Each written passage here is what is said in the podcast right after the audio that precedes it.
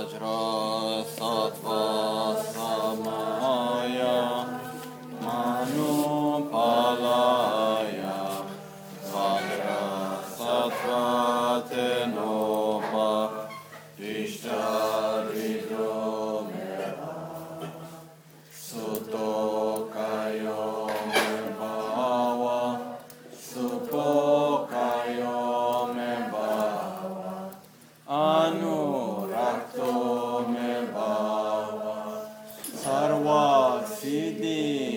prayasam sarva karma sutsame sitam shriyam kuru ha ha ha ha om bhagavam sarva tathagata vajra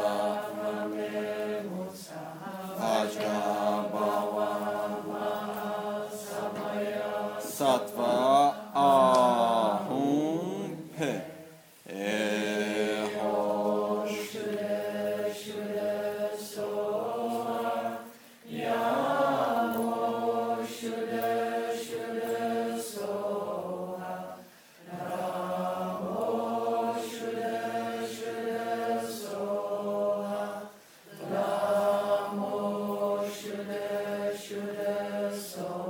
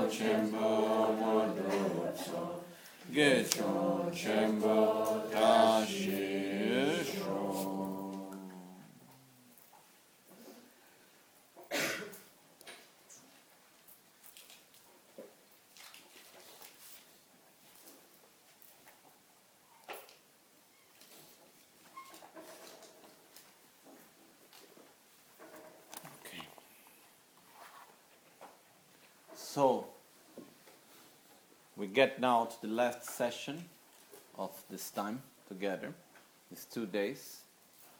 And to complete a full explanation of Tara of practice, there is still a lot to do. So, I don't think we're able to complete the whole explanation complete, but at least to give an explanation that you are able to practice. No? So.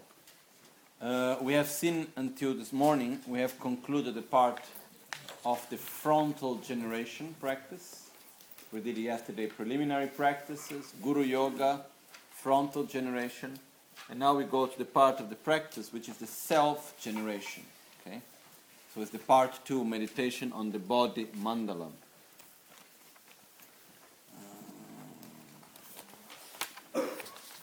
We are page 34 here.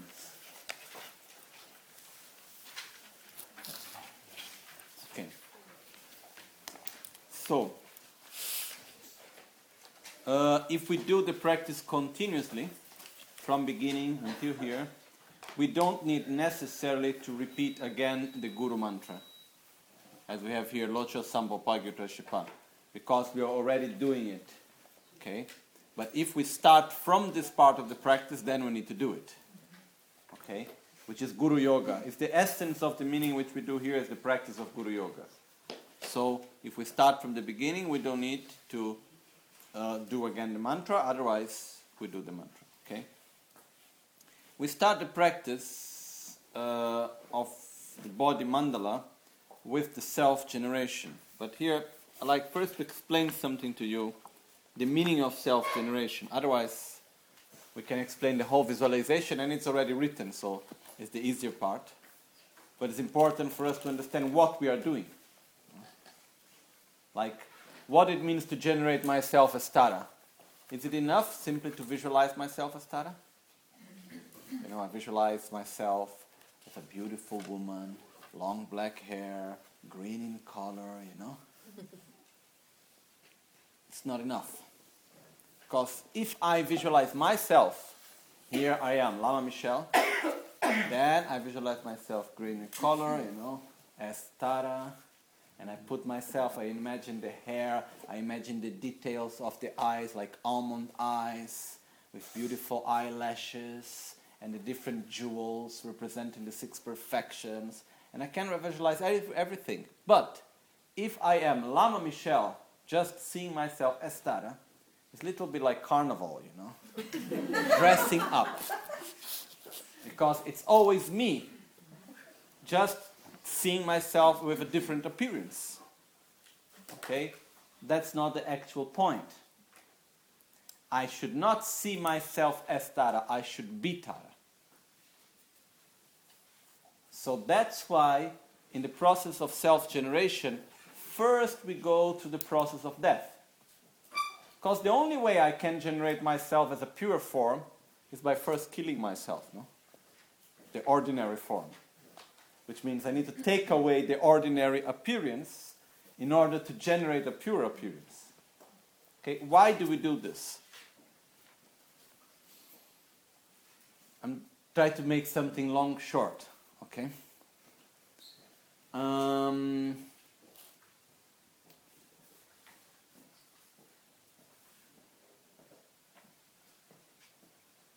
of the main causes of our suffering is basically our ignorance. Ignorance, as we saw yesterday, avidya, not seeing. The ignorance of not seeing the interdependence that exists between ourselves and everything else.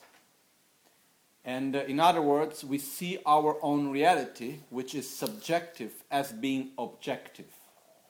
Is this clear? Okay. Our reality is subjective, right? Okay. Actually, it's not subjective. Because the idea of subjective brings the idea that there is a reality that each one of us sees differently.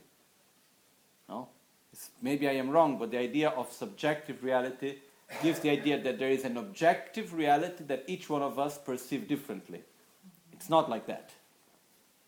Basically, there are only infinite individual realities that together creates their reality.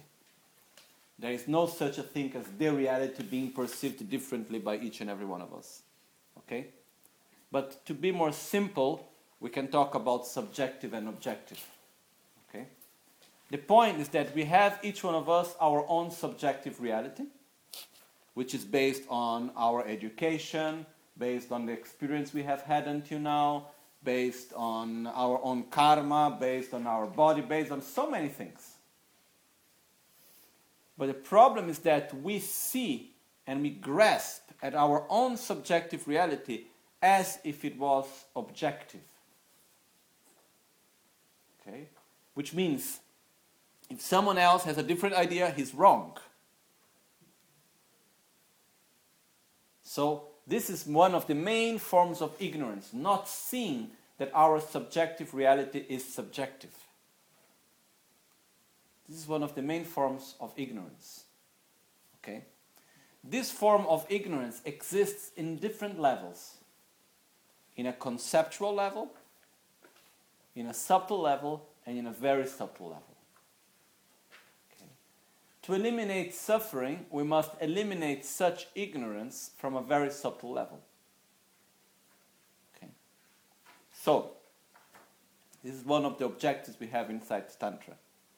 But first of all, what happens is that in the same way that we have our general reality that is subjective, we see it as objective, we have also the reality about ourselves, what we are, who we are. It is also subjective, but we see it as being objective. as existing from its own characteristics. You are the one that doesn't know to see me well, you know, but because I am this. And even for my own self, I am something solid. I am not something interdependent that depends in the way how I see myself. Okay? So what happens is that if we take this object, okay, we call singing bowl, right? The object doesn't exist as a singing bowl independently of the value that we attribute to it. No? I can call it a cooking pot. Yes. I can call it, I don't know, a hat, a helmet. You know? I can make a lot of use for it, you know, maybe. You can find many different uses for it, okay? But the point is that it doesn't exist as one or the other independently of the value of the name that we assign to it. Okay? That's why it has a subjective reality. Each one of us will see it differently. It's not the same for all. Okay? Someone may see, but in the truth, deep inside, what's the actual truth of the object? What it is? It is not. There is no such deep truth. The deep truth is that it doesn't exist inherently, independently of the observer. Okay, everything exists in an interdependence.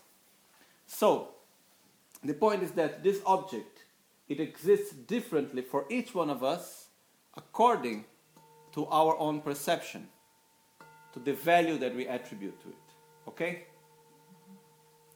In the moment that I change the value, I change the object. It's not something like, it's not, oh, I change my perception of the object. No, the object, the reality changes. In the moment I change, my point of view, my perception changes. In the same way that an object, such as the singing bowl, changes in accordance to the individual reality, the same thing happens with our own self. Okay? Our self, what am I? Who am I? Okay? I am a union of body and mind.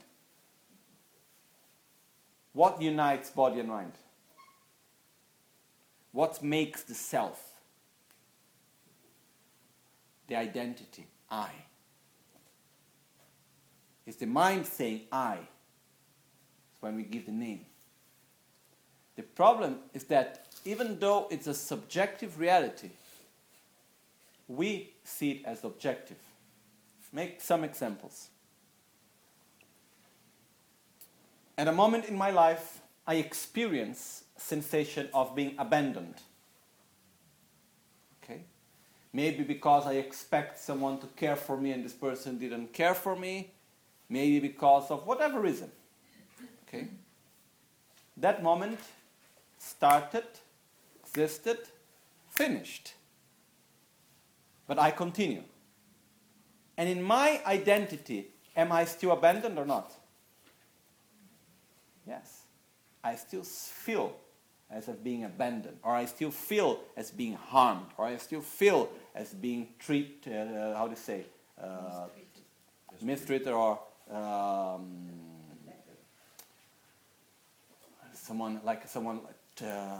betrayed it. Okay? The point is that the actual experience already finished. But I am still recognizing myself in that. Okay? So what happens is that I get hold on it, I grab in it, and I don't lose it. Because actually we are constantly changing. If we are made of body and mind, what is there that changes more than body and mind, you know? We are constantly changing. The body is changing, the mind is changing all the time.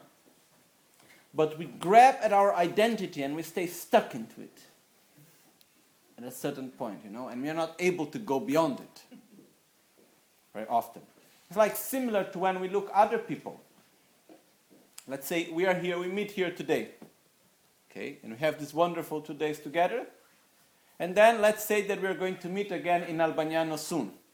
Okay, we have Yamantaka teachings.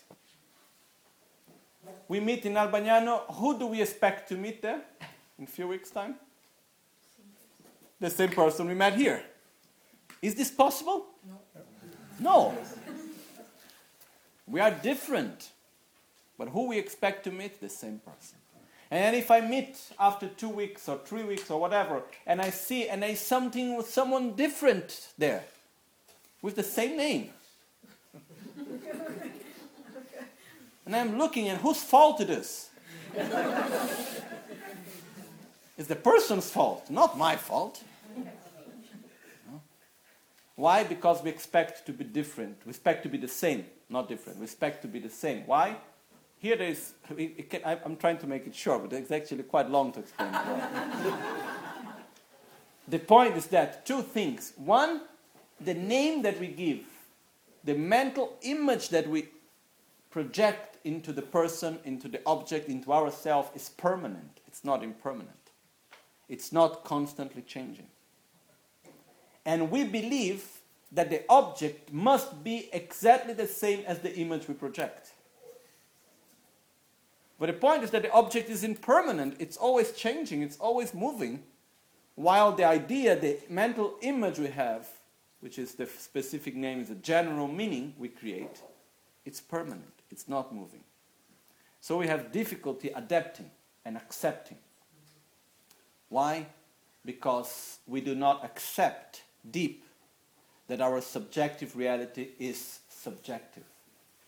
And we expect it to be objective. Okay? The same thing happens with ourselves. So, one of the most important things we need to do to change ourselves is change our identity. Change our own subjective reality. Understand that we do not exist objectively for ourselves. Okay? Actually, it doesn't take much, huh? Saying, I am happy. Ah. Yeah. It doesn't take much saying, okay, it's good. See the good side of things, not the bad side of things. Changes the reality we have. But the moment I change my identity, for example, make it very simple things. Take the life of each one of us. If we start seeing the negative aspect, okay, we have many negative problems, many negative aspects, many problems. But if we start to see the positive side, we have many positive aspects also. With what do we want to recognize ourselves? It's our choice. And by the way how we recognize ourselves, that's how we exist. That's what we come to be. That's our own reality. So our reality, it's made by our own self, based on the body we have, on the mind we have, on the karma we have, the actions we have done, the conditions that are there. So it's not that we are free to say from now on, I had a cousin. He was very small. And one day he thought he was Superman and he jumped from the double bed. He broke his arm. Superman. So it's like, you cannot think, I am Superman and suddenly I become Superman. This is not working. But what happened is that there is a lot that we can do just by changing our identity. Okay? So what we do in the practice of Tantra?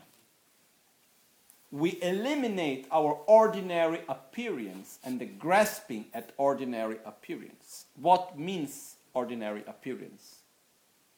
Ordinary appearance means to grasp at our subjective reality as being objective.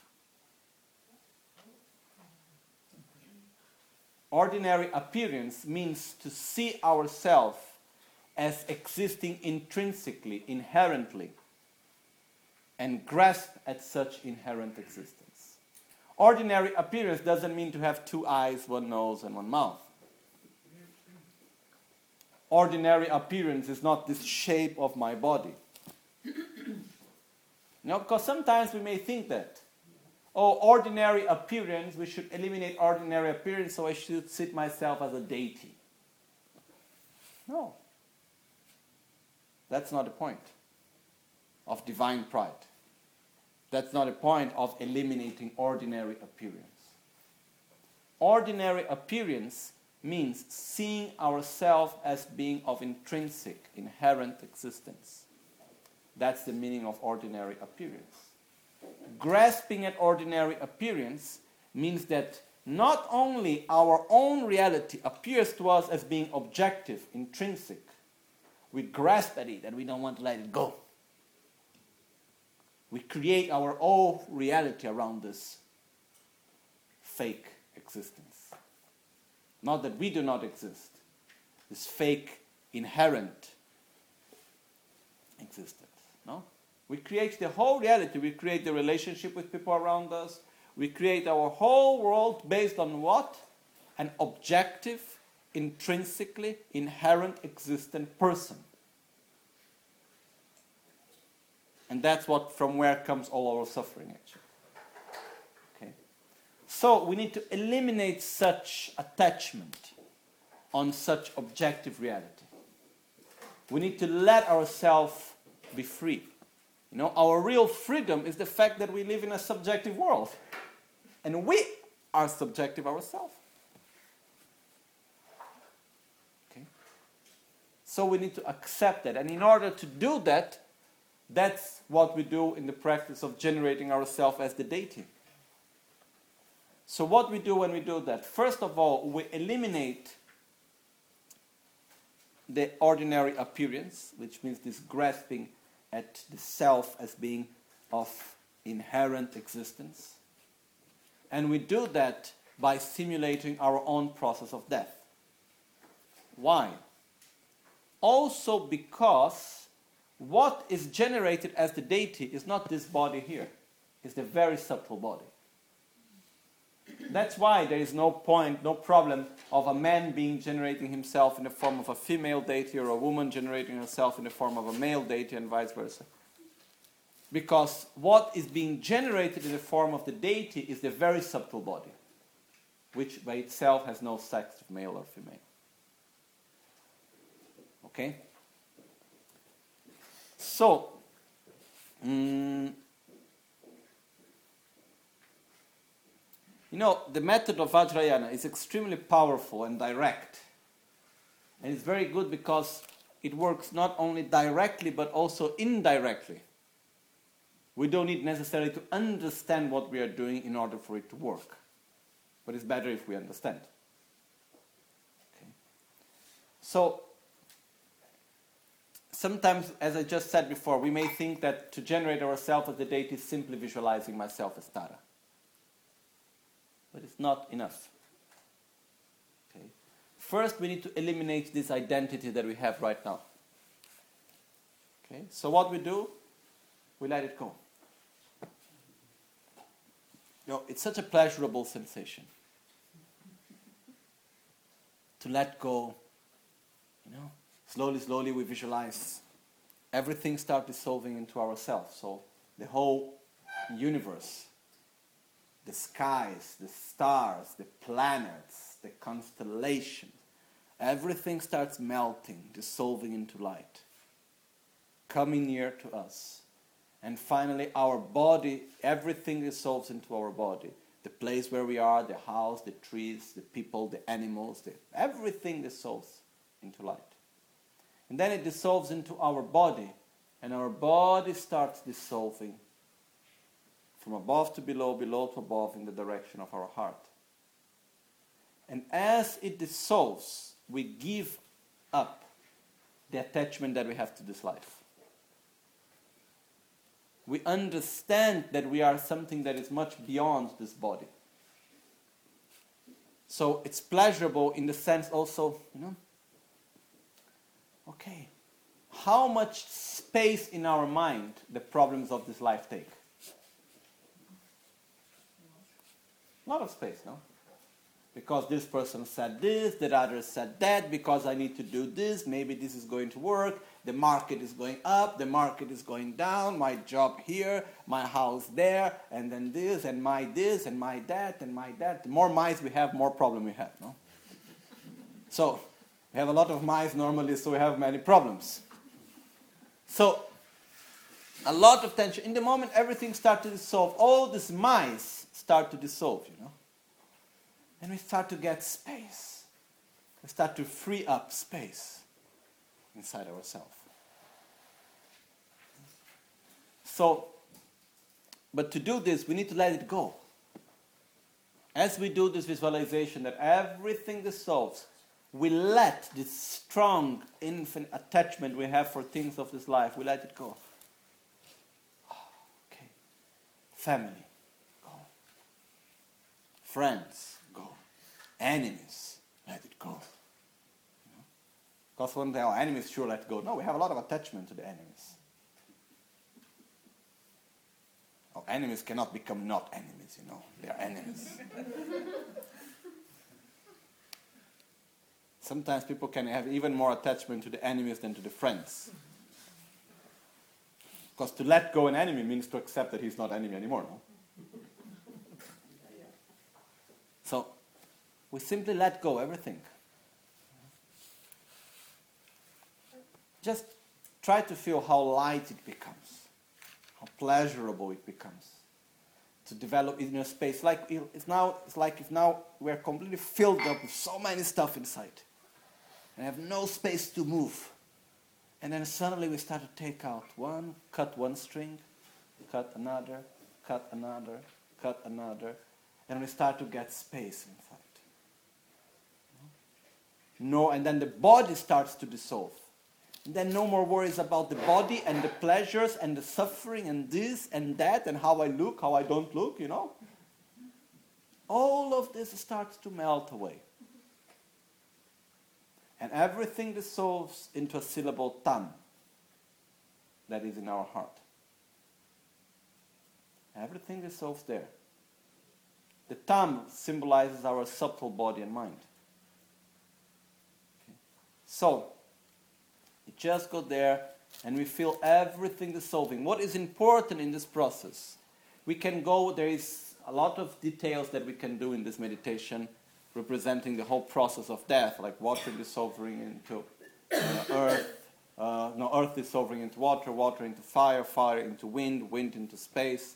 Then we have white vision, red vision, black vision, clear light. Okay? But even if we do not make such division, the important thing is we visualize that everything starts dissolving into ourselves. And we have this sensation of letting go. Not attached to things. Okay? Projects, ideas, that we have things that we have kept related to the past. Because that person did this to me and that one didn't do that to me and this happened and that happened. Okay, now this body is going, nothing more. Okay, go on. Oh. Then we have the attachment to what I want to do. Maybe, okay, that is also going. Oh, go on. And then suddenly there is only the little syllable tam. And then the tam also starts to dissolve from below to above. And then, as the syllable tam dissolves, we imagine that our subtle body also starts to gather to dissolve. And then, finally, what happens is that there is only the three last parts of the tam, which is the moon, the sun, and the nada is called. Okay? Yeah, we have it here. So here, like in the heart, first there is the tam, and then the tam starts, everything dissolves into the body dissolves into the tam, green in color, and then the tam starts to dissolve. First the little a, this is a little a below, okay? It dissolves into the lower part of the ta, this part here.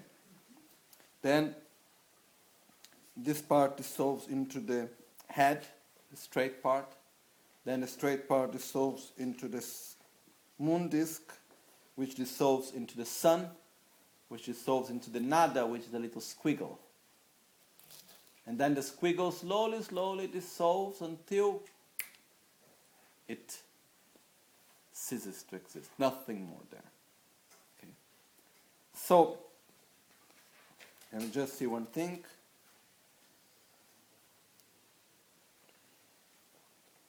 Yeah. So when earth dissolves into water, is everything dissolves into the body. And the body dissolves into the tongue. Okay? Then water dissolves into fire. That's when the little a dissolves into the tongue.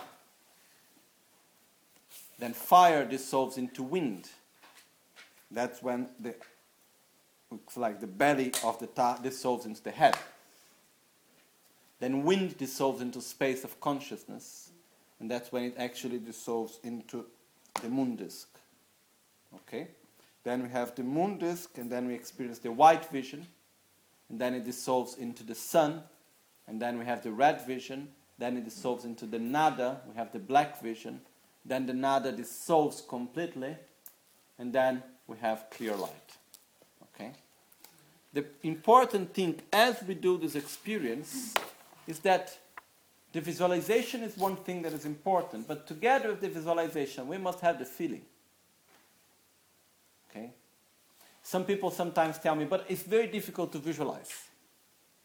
Some people have more facility, some people have less facility to visualize. Try imagining. Maybe not visualizing, maybe it's more difficult as a concept. Try imagining. For example, if I tell you, can you imagine a pizza? Okay, more or less, let's say this size. Okay, and can you imagine the cheese? And can you feel the smell? And then the texture. Okay, then we just take a little piece to try to see the taste. Okay. And we can see the texture as we bite, and the temperature. Okay? Can we imagine it? Yes. Okay, that's visualization, okay? But it's easier to visualize a pizza because we are more used to it, okay?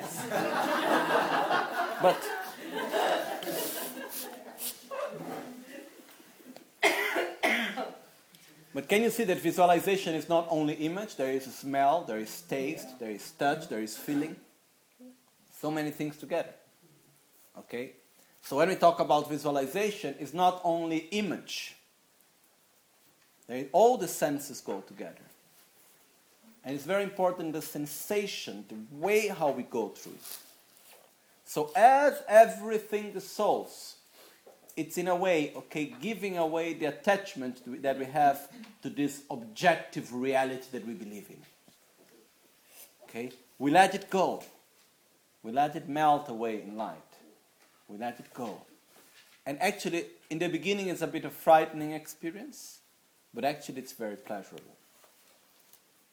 Okay? Because this grasping at such existence as being objective, it's the main cause of our suffering. So as we let it go, it's like getting space. It's like finally relaxing. So we let it all go. The whole universe dissolves in our body. The body dissolves into the tongue. The tongue gradually dissolves. And as it dissolves into the nada, we have like the white vision, red vision, black vision. It's actually representing our subtle mind dissolving. Okay? One important thing just to say, when we talk about dissolve, actually the word dissolve is not the best word, even though in Tibetan it's always used tim. Tim means dissolve. But it's actually, it's overwhelmed. Because what happened is that first earth loses power and it's overwhelmed by water. Then water loses power and it's overwhelmed by fire. Then fire loses power and it's overwhelmed by wind. Then the wind loses power, it's overwhelmed by the space of the mind. Then the white male energy loses power and it's overwhelmed by the female red energy, red light. then the female red energy dissolves and it's overwhelmed by the black vision. And then that dissolves and it becomes clear light. Yes, well, in the Chakrasamvara meditation, then they say fire weakens the water, then earth sinks into the water. So this I don't understand why they start with the fire.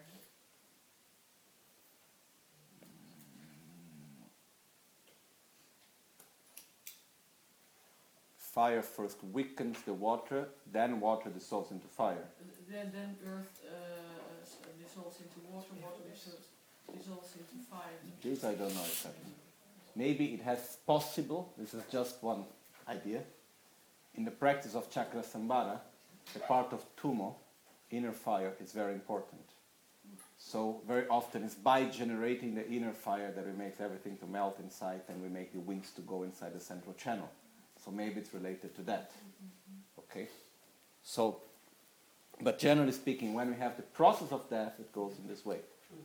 So what is important here is that as we follow this process, we can do the meditation concentrating in each and every element and what are the signs and the experience. But the most important thing is we simply feel it, letting it go.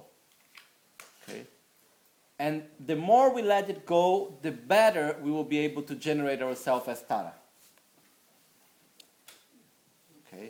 Because when we generate ourselves as Tara, we must generate it from, really, from this emptiness. Because what happens is that as we let go, what happens is finally we see that something is left. It's not that nothingness happens. Because what happens is that as everything dissolves, it dissolves into light. And finally, as we have the white vision, which represents basically in the process of death. We have the elements dissolve, and that's normally what we call death. You know? And when wind dissolves, is when we stop breathing. Okay? And from the dissolution of earth until the dissolution of wind can take, until the last dissolution, it can take up to 3 days. So, for example, when a person is very sick, it's very normal that a person already starts feeling no more stability. No, it's like when we go to sleep, sometimes before sleep, we feel like we're falling down. Okay? When the first signs of the process of death is this.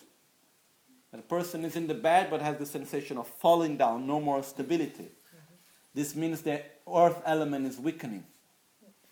Okay? The same process of death happens every day when we fall asleep. So there is the sensation of falling down first. Okay? And what's the first of our senses that stop functioning when we fall asleep? Our sight. Okay?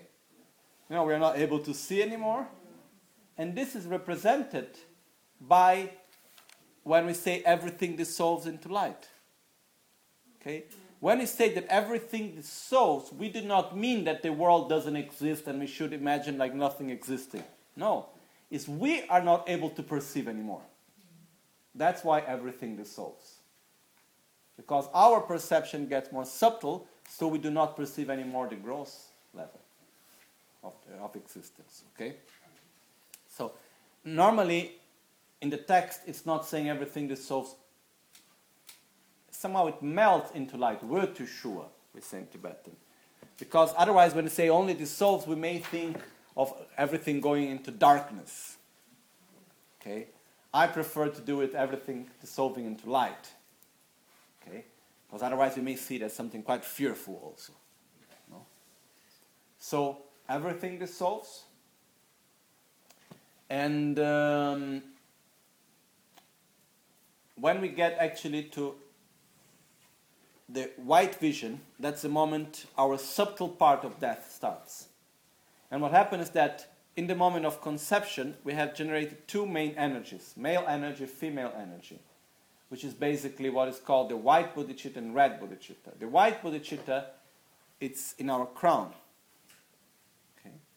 And the red bodhicitta, it's below our navel, okay, where it resides.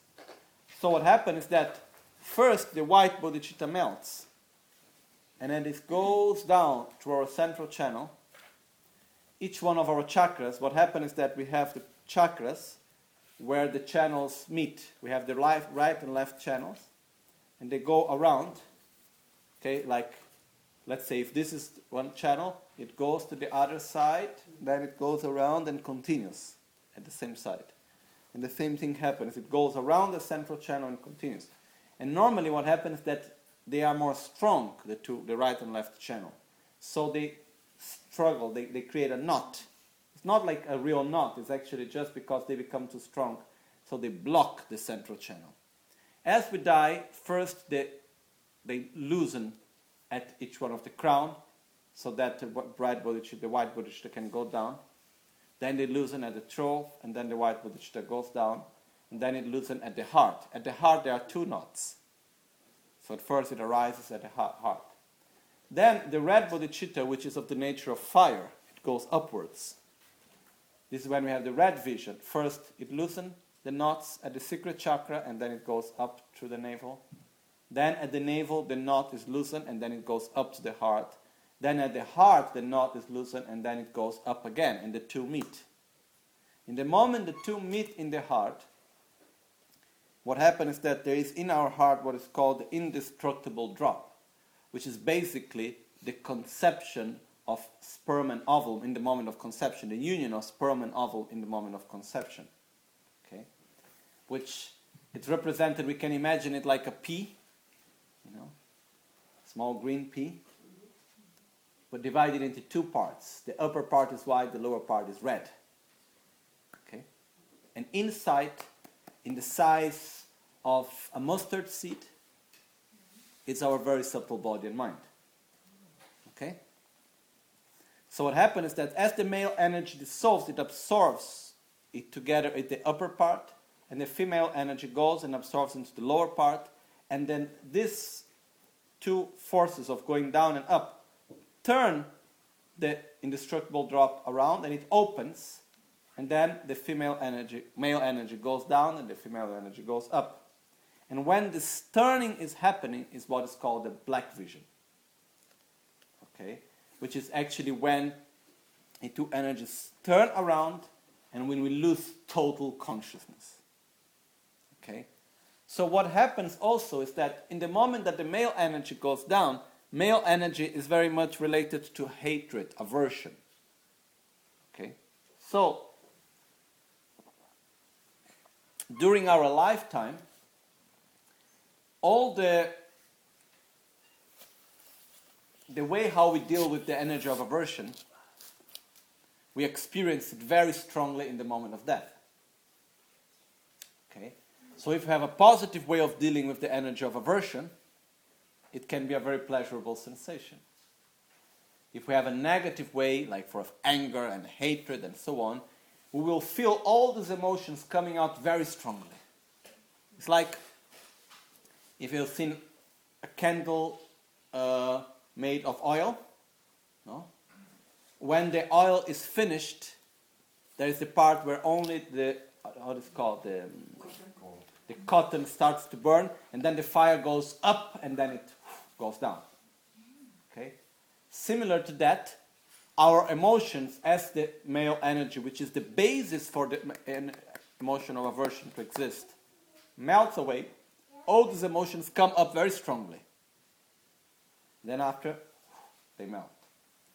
Then the female energy of attachment, attraction, happens the same thing. Very strong, all the memories, emotional memories, it's not physical memories, emotional memories come up. All these emotions come, and then it goes away. And then the black vision is the same thing for ignorance. So ignorance is basically, is the neutral energy. Okay? So it's like male and female energy, the union of male and female energy, or or also the neutral energy of the union of both. So this is normally all the aspect of ignorance, not knowing, this total darkness. It appears in the moment of the black vision. So how do we meditate on that? First, we imagine the whole world dissolving, our body dissolves into the tam dissolves, and then We have a total white vision. Everything becomes white, then everything becomes red, then the red slowly, slowly becomes black, and then we are in total darkness. And then within this total darkness appears a clear light. The clear light is the moment, this very subtle body and mind, when the indestructible drop turns around and opens, comes out the very subtle mind. And before it goes out, that instant, it's actually when it's called the clear light. It's the moment before we are reborn in the intermediate state. Okay? Because in the intermediate state, right away we get again a new body. Mm-hmm. So yeah? The last thing that you say, that the total darkness starts and from there comes the clear light. Yeah. This is on the moment that the turning of the drop. Yeah, the turning on the drop is the black vision. And then as it opens, it's the clear light. Yeah. Okay? So, the clear light is actually our very subtle body, speech and mind. Without the subtle or the gross body, speech and mind. Okay? There is nothing so special of experiencing the clear light. We have all done it so many times. Okay? You know, whenever there is a text written by Panchen Losang Chögyal Gyatsen, the discussion of wisdom and ignorance, it says, from the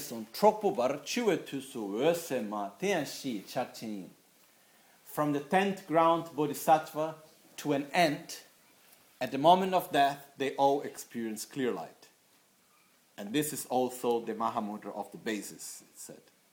So even an ant, when an ant dies, experiences clear light. The point is recognizing clear light at the moment of clear light. Not only recognizing clear light, but using that very subtle state of mind to meditate on, to generate wisdom. Because, going back to what we have said, what's the main cause of suffering? The root of all suffering? Ignorance. We have three levels of ignorance. Gross, conceptual, subtle, emotional, and very subtle, which is more, is like the imprint within our mind. So in order to eliminate ignorance from the root, what we need to do? Generate a very subtle level of consciousness, and within that very subtle level of consciousness, we need to generate wisdom in order to cut ignorance. Okay? So that's what Tantra is in the completion stage of Tantra, what we call the four initiations. Vase initiation, secret initiation, wisdom initiation, word initiation. What we are doing, in few words, is bringing ourselves to a more and more subtle level of consciousness, and within the subtle level of consciousness, generating wisdom, in order to eliminate ignorance in a gross, subtle, and very subtle level. Okay? That's basically the objective that of practice that we do in Tantra. So, at this moment, what happens is that everything dissolves and then we go to clear light, but in the moment of clear light, it's not enough just to imagine clear light. Because, you know, clear light by itself is nothing special. We need to unite what is called the mother clear light with this daughter clear light. Or we need to unite what is called the example clear light with the meaning clear light. Okay? Which is basically, we unite the experience, the mother clear light is the actual experience, physical experience that happened during the process of death. The daughter, as it's called, is the meditation that we do at that moment. So we need to unite both together. And what is this meditation? Basically, what we do is that, first of all, we meditate on the lack of inherent existence. Okay? So we should actually start to do this meditation before the dissolution. As we go together with the dissolution of the elements, we should meditate on the fact that nothing exists objectively as it appears to us. And we grab at this conclusion. We grab at the lack of inherent existence, emptiness, shunyata. Okay, we grab at it. And then as everything dissolves, we reach the state of clear light in which there is nothing more than a total emptiness. Okay?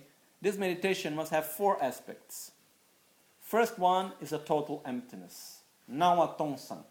The appearance of total emptiness.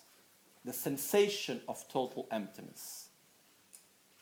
Nawa tongsang, which means within this state of total emptiness, there is no me or you, there is no this or that, there is no here or that, there is no present or future or past.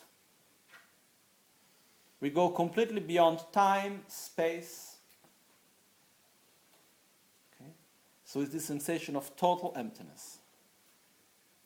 So, at the same time there is a total emptiness, now atonsa ngengo rangshin meba. Is the appearance of emptiness with the perception of lacking of the lack of inherent existence. How to explain this better? It's the appearance of emptiness with the perception of the lack of inherent existence. Is it possible for us to see, you know, we focus our mind on something, then we change object, but actually we are still perceiving that object that we were looking before. Okay. Is it possible that, let's say, there is a person and we know that is this person, we feel this person, we perceive this person, and then suddenly the person changes clothes and put a mask or whatever, but we still know it's that person? So the appearance is different, but the perception, or when we have like in some of these stories of or movies of children, then sometimes suddenly some magic happens and then the person changes body, you know, and appears as someone else, but it has a different appearance, but you can have the perception of the person of before, who the person actually is. Okay, so we can have different appearance and the same perception. Okay, what's the perception? What it is, the value that are assigned to it. So the appearance is of total emptiness. The perception is of a lack of inherent existence. There is no objective truth. There is no inherent existence. Okay? That's the perception. The perceiver is great bliss. What does that mean? Is it possible for us to see different objects, or better, to see the same objects? For example, I listen to the sound. Is it possible for us to listen with joy? Is it possible for us to listen to the sound with sadness? So we could say that there's who is listening, sadness is listening, who is listening, joy is listening. Okay? Can we understand this meaning? Okay? So the object perceiver, the one who is grabbing at the sensation, is joy or sadness or a neutral state. In this case, the appearance is total emptiness. The perception is of lack of inherent existence. The object perceiver is great bliss. Okay? With one detail, they are all inseparable one of each other. Which means, where is the perceiver? Everywhere. Where is the object? Everywhere. Where is great bliss? Everywhere. Wherever there is emptiness, there is great bliss. Wherever there is great bliss, there is emptiness. It's just like, if I take, you know, here. Okay, I have two glasses with water. Okay, can I say there is the water of glass A and the water of glass B? Mm-hmm. Or let's say make it a bigger glass and a small glass. Mm-hmm. Okay, I have two waters, right? Mm-hmm. So it's very clear to say I have the water of the big glass and the water of the small glass. Okay, when I come and I put the water of the small glass inside the big glass, which waters I have inside the big glass? Are both water here? Is the water of the small glass inside here? Yes, no? It's not here anymore, so somewhere it should be. Can I separate one from each other? Are they both here? Are they inseparable? Yes. But it's not because they are inseparable that they are the same thing. Okay? It's like when we mix milk and water. You cannot divide one from the other. They are not the same thing, but they are inseparable, non-dual. The object and the object perceiver, they should be like one, inseparable. They are not one thing. They are still object and object perceiver, but they are experienced as one, just like water into water, water with milk. They become inseparable, non-dual. Why? Because me, as observer, I am part of the great emptiness that I perceive. I myself lack inherent existence. So there is no difference anymore between object of perception and object perceiver. We are all one. And I am such union. This is the fourth aspect. So the appearance is of great emptiness. The perception is of lack of inherent existence. The object perceiver is great bliss. And the identity is I am such union of great bliss and emptiness, which is called the Dharmakaya. Okay? So, again,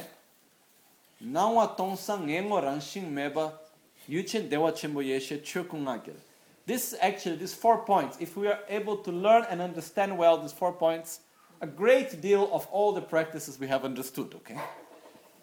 It's like in all the Tantra, these 4 parts will always appear.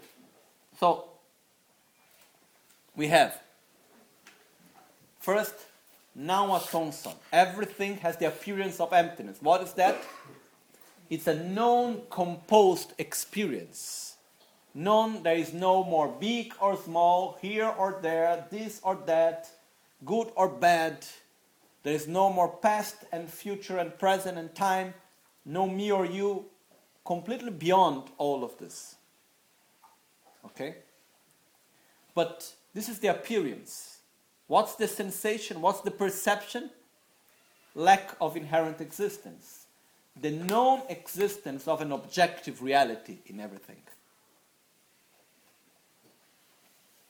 Then we have the third point, which is the object perceiver, that is great bliss. Great bliss is the deepest sensation of joy we could ever experience. Papunka Rinpoche says, try to remember the moment in which you experienced the greatest joy in your life. The greatest pleasure, the greatest joy. Take that experience and bring it to this moment of meditation. Okay? So, we experience this sensation with no conceptual, because the importance of bliss is that bliss, is a conceptual experience, bliss? Not at all. Bliss is a non-conceptual, very deep and strong, profound experience. You say known or none? Known. None. It's not conceptual. None. Okay? So, when we experience great bliss, by any form of bliss, the pleasure of drinking water, the pleasure of touch, the pleasure of sounds, the pleasure of smell, any form of bliss that we may experience, of pleasure, it's a non-conceptual experience. And what happens is that at this point, we must bring our mind to a deeper level of consciousness. So the perceiver is not a conceptual thought. It's a much deeper level of our own mind, which in this case is great bliss. Okay? So the object perceiver is great bliss. That great bliss that is inseparable of emptiness, of the perception that emptiness, which is this infinite emptiness, this great emptiness that at the same time is of the perception of the lack of inherent existence, inseparable of great bliss. Okay? So many of you, sure you have listened many times, the union out of the union of great bliss and emptiness. Emptiness is the object, great bliss is the object perceiver. Okay? Which are inseparable one of each other. It's a non-dual experience. There are many meanings when we say non-dual. In this point, the non-duality is the non-duality between object perceiver and perceiver, and object perceiver. They are both same, non-dual. Okay? If you ask, is there the object and the object perceiver? Yes. At the experience, is it possible to separate one from each other? No. Okay, similar if I ask, is it in the glass, the two waters, are they both here? Yes. Can we separate one from each other? No. Okay? So, this is the experience. And then the fourth point is what we call the divine pride of Dharmakaya, which is, I am such union of great bliss and emptiness. I recognize myself in the union of great bliss and emptiness. I generate my identity within that union of great bliss and emptiness. Okay? So one of the meanings of this meditation is that what we are doing with it is that it represents realizing the lack of inherent existence, which means ultimate wisdom, with our very subtle mind. So, we do this in meditation during lifetime, so that the objective is that when we die, we are able to repeat this meditation during our process of death, so that we unite the clear light, the mother clear light, with the daughter clear light. Which means we unite the physical aspect of clear light, which happens naturally, together with our meditation of the union of great bliss and emptiness. And if we do that, then we cut ignorance from the root. Okay? Now, Michel, yeah? There was so much emphasis on this part of great bliss together with emptiness. Is it possible to experience emptiness from negative emotions? Can it lead to problems? Or to from problems, I won't say. It's possible to realize emptiness from a neutral state of mind. Mm-hmm. Yes. I think it's possible to understand emptiness intellectually with a negative mind, not to experience. It's possible to experience emptiness with a neutral mind. And the point is that it's the normal process of realizing emptiness is first from a very intellectual aspect, and then slowly going to a deeper and deeper level of consciousness. So you need the bliss to go deeper. So the bliss is a way of catching us and going deeper, easier. You know? Because the bliss is a deeper state of consciousness. So it's a non-conceptual state of mind. Okay? So the point here is that we need to realize emptiness, which means realize wisdom, eliminate the root of suffering with a very subtle state of consciousness. That's the main point. So this is what we meditate when we say, Oma Swabhava Shuddha, Sarva Dharma Swabhava Shuddho Ham. So all of this that we have explained, when we go to the sadhana, it's all in this mantra, Om Swabhava Shuddha, Sarva Dharma Swabhava Shuddho Ham. That you have in the sadhana in page number 35. Om, body, speech and mind. Okay. Swabhava, it means nature. Shuddha means pure, clean. Sarva, all, Dharma, phenomena, Swabhava, nature, Shuddha, clean, Ham, I am. Okay? So, Om Swabhava Shuddha Sarva Dharma. Om, body, speech and mind, we could say.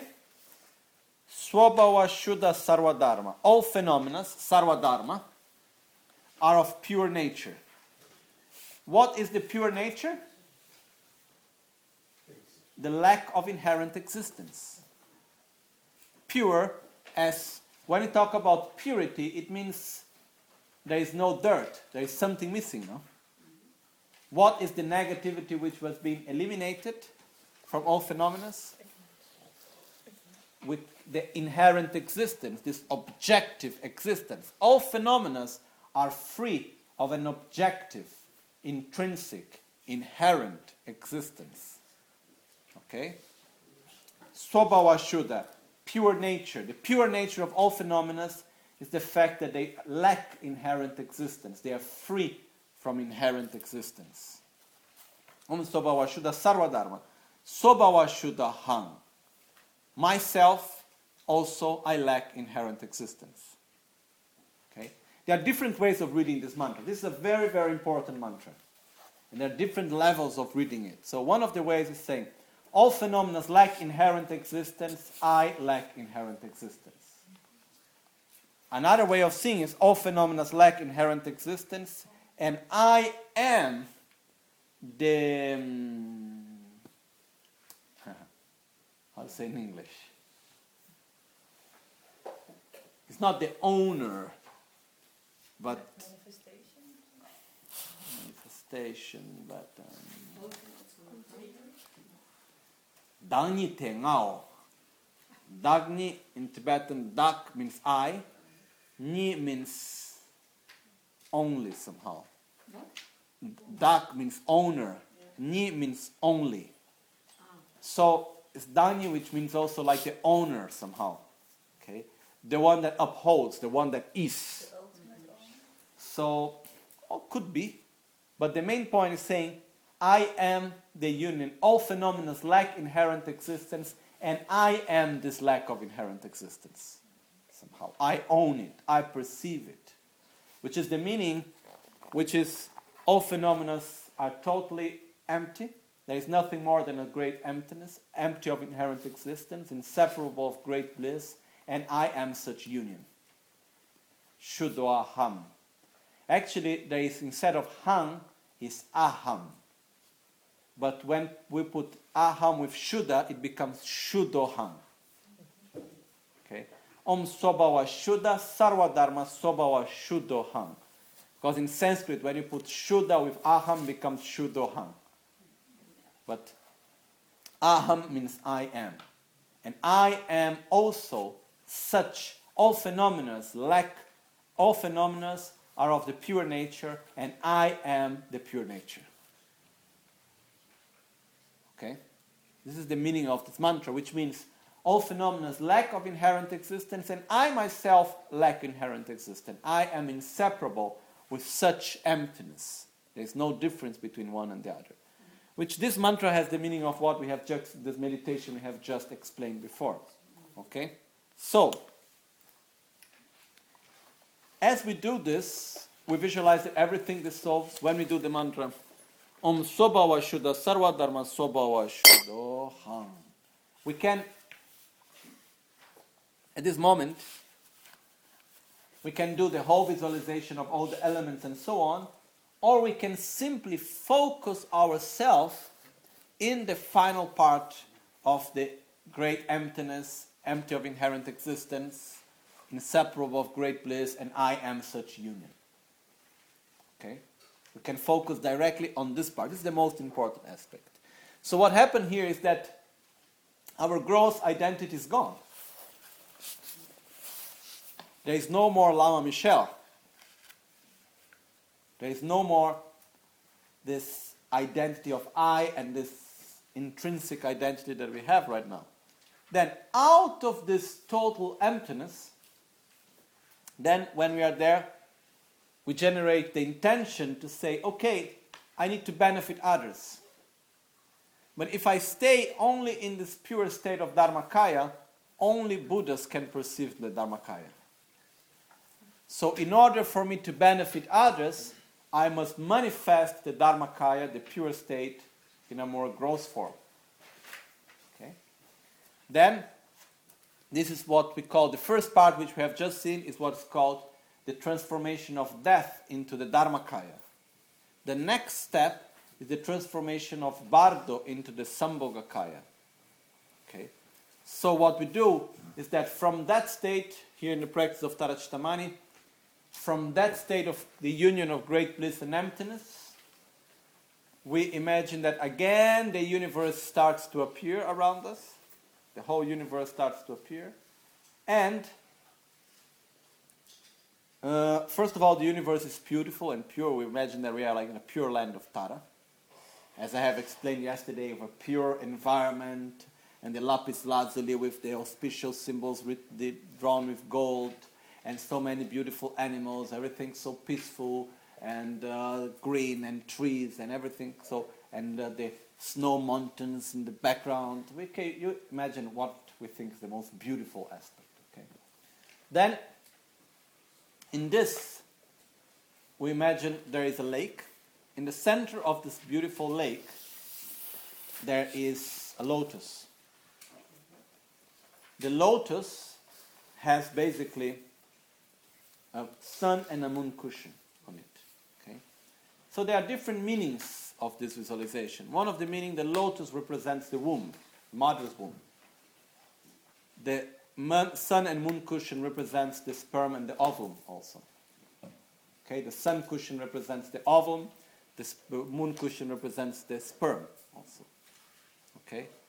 So what happens is that if we make this visualization in more details, then we visualize that actually first we will generate a beam of light. Okay? In this case, it's a green beam of light that appears. Okay? Actually, first we generate the green six syllable tam. The green six, so from the lotus appears the six syllable tam. If you remember, the six syllable represents the very subtle body and mind. So we appear as the six-syllable tam.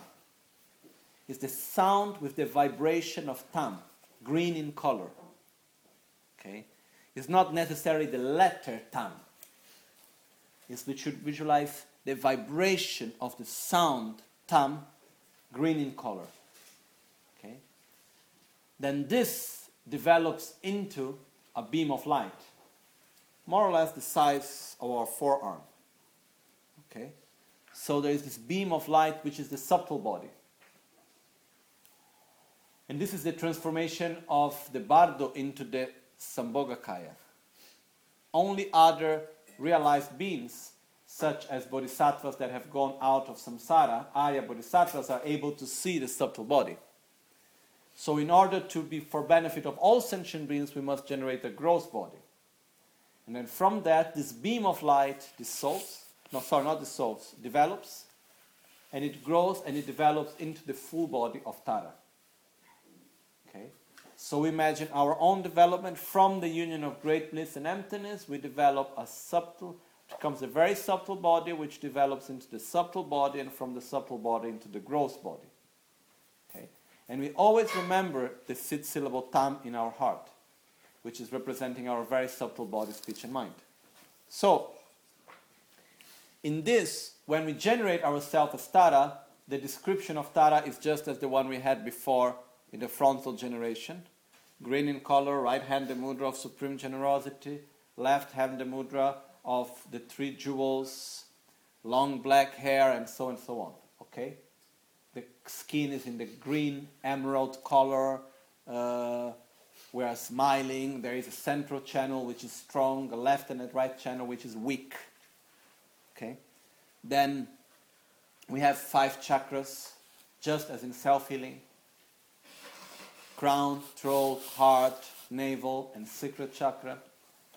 And then we have a white Om, a red A, a blue Hum. But even before that, actually, as we follow the practice better. So first we visualize ourselves as Tara. Which is important is that as we follow this process, we are. It's almost like if we created a whole universe. Okay, and then we are Tara. It's not like I am Lama Michel as Tara. Lama Michel is gone long time ago. Luckily, gone. Now, what is left? The very subtle mind that has no name, no shape, no father, no mother, no this, no that. It's like simply that very subtle state of mind and body, which experience great bliss and emptiness, develops into Aryatara. So I am Aryatara. So it's not like we are not visualizing Tara in front of us. We are not visualizing our body that appears as Tara. From emptiness, we appear as the six-syllable Tam, and then the six-syllable Tam develops into a beam of green light, which develops into the form of Tara. And as we develop into the full aspect of Tara, is what is called the transformation of rebirth into Nirmanakaya. Okay. At this process, it's possible to visualize also that the beam of light is a little bit high above the lotus. And then we develop, we say, okay, in order to benefit all sentient beings, I must take a gross body. And then we look downwards, and we see the lotus with the moon and the sun cushion. And we direct ourselves to it. And as we touch it, then we develop the gross body. This is representing the mind of the bardo taking rebirth. Okay? This is like in the Vajrayogini practice. It's very well, it is explained in many details, this part. Anyhow, in Guhyasamaja also. But the important thing is that we develop ourselves as Aryatara. Okay? Once we have developed ourselves as Aryatara, then as we continue with the practice,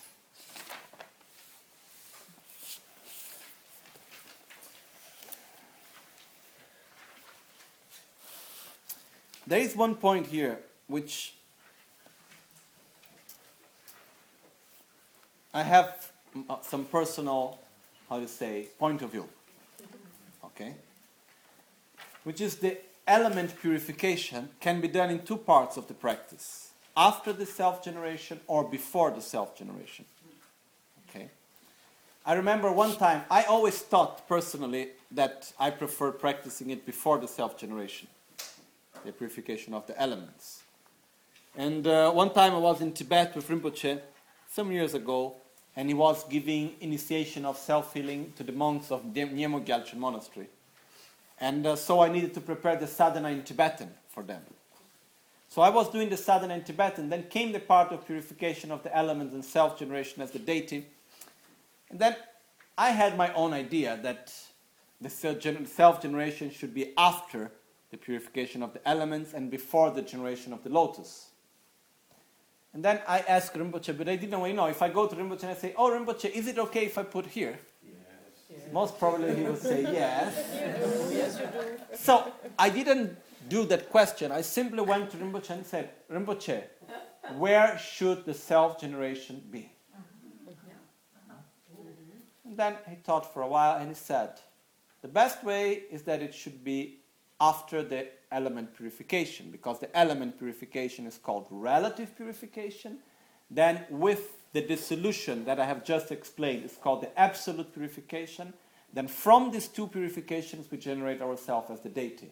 Then we do the lotus generation, okay? Mm-hmm. So like inside self-healing, we do the generation as Vajrasattva or one of the five Dhyani Buddhas after Eyam Lalamban and before Pamlepema.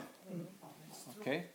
In the same way here, actually, I prefer that we do the element purification. We should do it actually before the three transformations, before the self-generation as Aryatara. And the Omaguru Aryatara Siddhi Hum also before. Okay. So, in one way, it's good that we explain this now, because then we understand why. Okay? So, the Omaguru Aryatara Siddhi Hum is Guru Yoga practice. When we do self-healing, Omaguru Buddha Siddhi Hum, what we visualize? Guru Buddha in front of us, light nectars of the five colors coming to our chakra. When we do Guru Yoga this morning, what we visualize? Same thing. So, Omaguru Buddha Siddhi Hum is Guru Yoga practice. So this we put in the very beginning, okay? So that's why we have Locho Sampo, Omaguru Vajratara. Locho Sampo in the beginning of self-healing is the requesting of the blessings of the lineage, okay? That's why I said today that if we like, we don't need to recite it here because we already did it in the beginning when we do all together. Mm-hmm. Otherwise, we repeat it again. So then we jump. After Omaguru Vajradara, we go to Omaguru Aryatara Siddhihum, which is Guru Yoga. And then we do the 5 elements purification.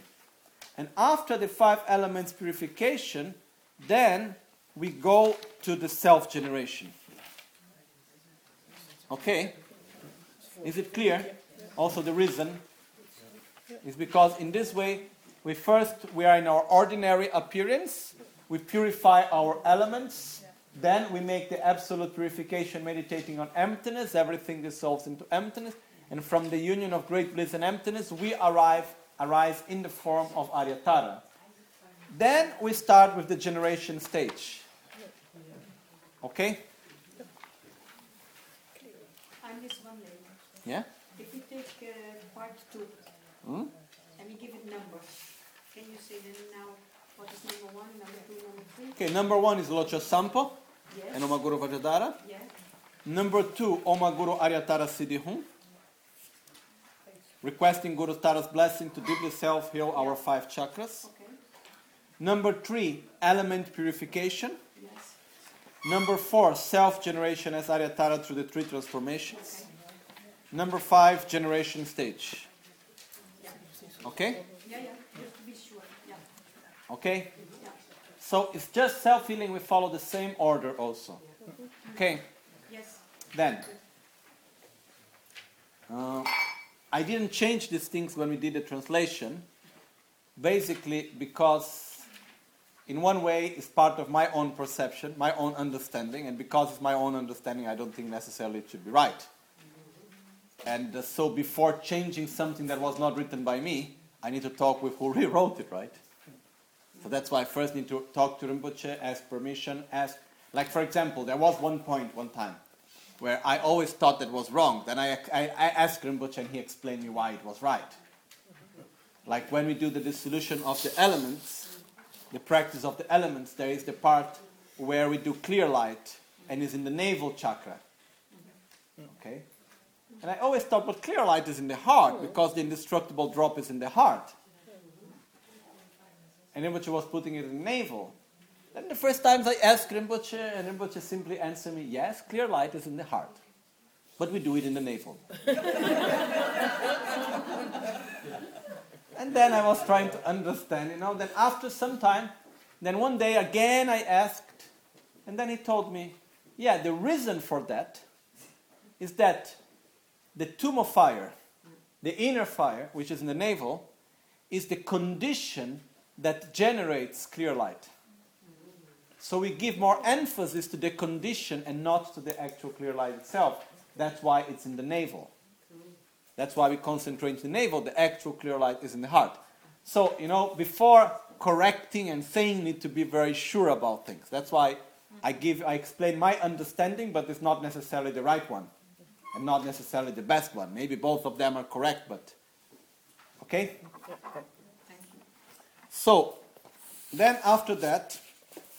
So we do first Omaguru Aryatara Siddhihum, which is the same visualization, Guru Aryatara in front of us, in the form of Tara, inseparable of our Guru, from the 5 chakras coming light and nectar, 5 colors in our 5 chakras, okay? At each one of the chakra of Aryatara in front of us, there is one Tara, white, red, blue, yellow, and green. And then, if we want to go into more details, in the crown of Aryatara, there is the white Tara. Around, in each one of the petals of the lotus, there are another 32. So, 32 petals, 32 Taras. 16 Taras, 8 Taras, 64 Taras, 32 Taras. I think somewhere is written, I think here in the sadhana, that you are only allowed to do that if you do more than 400,000 mantras. This this is possible. Generally speaking, the best thing is the point is that we should do the practice gradually. Mm-hmm. Okay, now we are visualizing in front, so it's different. Here we are talking about the Bodhi Mandala. Okay. But what happened is that You know, if we really to go, first of all, it's already good if you're able to visualize one tara at each one of your chakras, no? Okay? So after doing maybe a lot of the practice, then you get more familiarized and you go into the others. If you start right away to try to get every detail, then you may get a lot of lung, you know, you get a lot of anxiety may come. So maybe that's why also not to start right away. But visualize Guru Buddha, 5 chakras in the form of Aryatara, 5 chakras, each chakra, 1 tara. All the same position, but with different colors. Light and nectar coming through our 5 chakras. Okay? Like self-healing. Then after that we do the purification of the elements. Once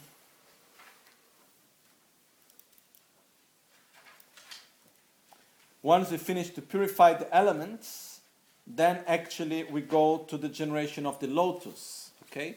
And the process is very similar to self-healing. So first we generate the lotus at our 5 chakras. Green lotus, 32 petals at the sacral chakra. Yellow lotus, 64 petals at the navel. Blue lotus, 8 petals at the heart. Red lotus, 16 petals at the throat. White lotus, 32 petals at the crown. Okay?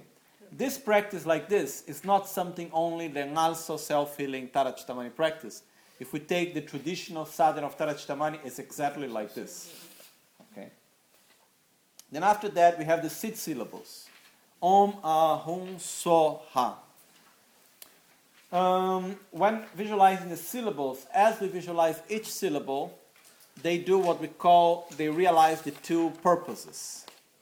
And very often in some sadhanas, you may find where it says, oh, and then it realizes the 2 purposes. The 2 purposes is making offerings to holy beings and benefiting sentient beings. Okay? So it means from the Om at the crown, light emanates in the 10 directions, going to all sentient beings, eliminating their suffering, reabsorbing back again. Light goes out to all Buddhas and Bodhisattvas, all holy beings, making offerings to them and bringing back their blessings, which reabsorb back into the Om. Okay? If we go into more details, as is written in the sadhana, the white light emanates from the crown. All the blessings come in the form of Vairochanas. The red light emanates from the throat. All the blessings come in the form of Amitabhas. And like this we go on. Okay? So we stabilize. The 6th syllable is the essence of the nature of each one of the 5 Dhyani Buddhas. So, then after that we develop the symbols, which is just as in self-healing. No difference. The only difference here is that instead of saying Rile Natso Dorje Jangore, we say Hale Natso Dorje Jango Ha. Because the 6th syllable is Ha and not Ri. Okay? And then as we go to the navel, we say Sole Norbo Serpo So. Hum Le Dorje Ngompo Hum, Alepema Marpo A, Om Le Korlo Karpo Om. So we have a double Vajra, a jewel, yellow jewel, blue Vajra, a red lotus, and a white dharma wheel. Okay? Then, after that, we generate actually the 5 great taras, the 5 madras. So we have Om Korlo Nangze Dorje Tara, A Pema Che Dorje Tara, Hun Dorje Mikyo Dorje Tara, So Nor Borinchun Dorje Tara, Ha Natso Dorje Tunyon Dorje Tara, which basically we visualize that at our crown there is the white tara, at the throat a red tara, at the heart a blue tara, at the navel a yellow tara, at the sacral chakra a green tara. Okay? And we ourselves are in the form of tara, no? Green in color. Yeah? What is a bit strange is that in when meditation on the Bodhi Mandala, you first generate yourself as a pure being, then you start to clean your. No, that's why I said that we put the element purification is bringing back. So the whole practice is before that. So oh, okay. No, not the whole practice. Not the whole practice. Only the element purification. Then we are generating the Bodhi Mandala. We are generating the lotus, the 6th syllable, the symbols, and the Aryataras. We are generating them inside us, okay? And we are in the form of Aryatara. Then after that we go to the completion stage. Here there is one point related to your question, which is, you may ask, oh, if I am already in the form of Aryatara, why do I need to purify my fear? Okay? And here is because what happens is that as we are in the beginning of the practice, generation stage, we need again and again to regenerate our divine pride. Okay? So it's in a way, again and again, eliminating our fear, eliminating that, like they come back, our ordinary appearance come back again and again. So we put it aside again and again, we take it away. So we regenerate the divine pride again. Okay? So, as we do here, we go to the completion stage, starting with the vase initiation. One thing which I was reflecting, just some brackets in between, is that I have one uncle, and he likes very much to study things about Christianity. And the last studies he's doing, and he wrote a book about these things and so on, is about some very old manuscripts that were found inside vases in the Dead Sea. And what he found, what it was written in this, is that these manuscripts are from the time of Jesus. And what happened is that in these manuscripts, it talks about Buddhism, talks about Buddha, names many principles of Buddhism. So that's why he was saying that there are many studies today going on, not spiritual studies, academical studies based on archaeology and so on, seeing that many aspects of Buddhism can be found in the teachings of Jesus. Okay? And that at the time of Jesus it arrived at the area where he came from and so on. Anyhow, the point that I want to bring is that there is quite many relations in many aspects if we look. For example, when we talk about the first initiation is the vase initiation. The vase initiation is done with water. Vase means water. Okay? What's the first initiation there is in the Christian tradition? Baptized. Okay? Originally in India, the vase initiation, there was a little place for the vase initiation where the person would go in and receive water in his hand. Okay? So there are, if we really look, I have no enough knowledge to really say things precisely, but we can see there is connection. No? When we do tsog, what we have? The wine and the meat. When there is the, how do you say in English, Eucharistia, no? When the sacrament, is the ostia and the wine. No? So actually, if we look, there are many things which somehow are similar if we look from the roots where things are really coming from behind.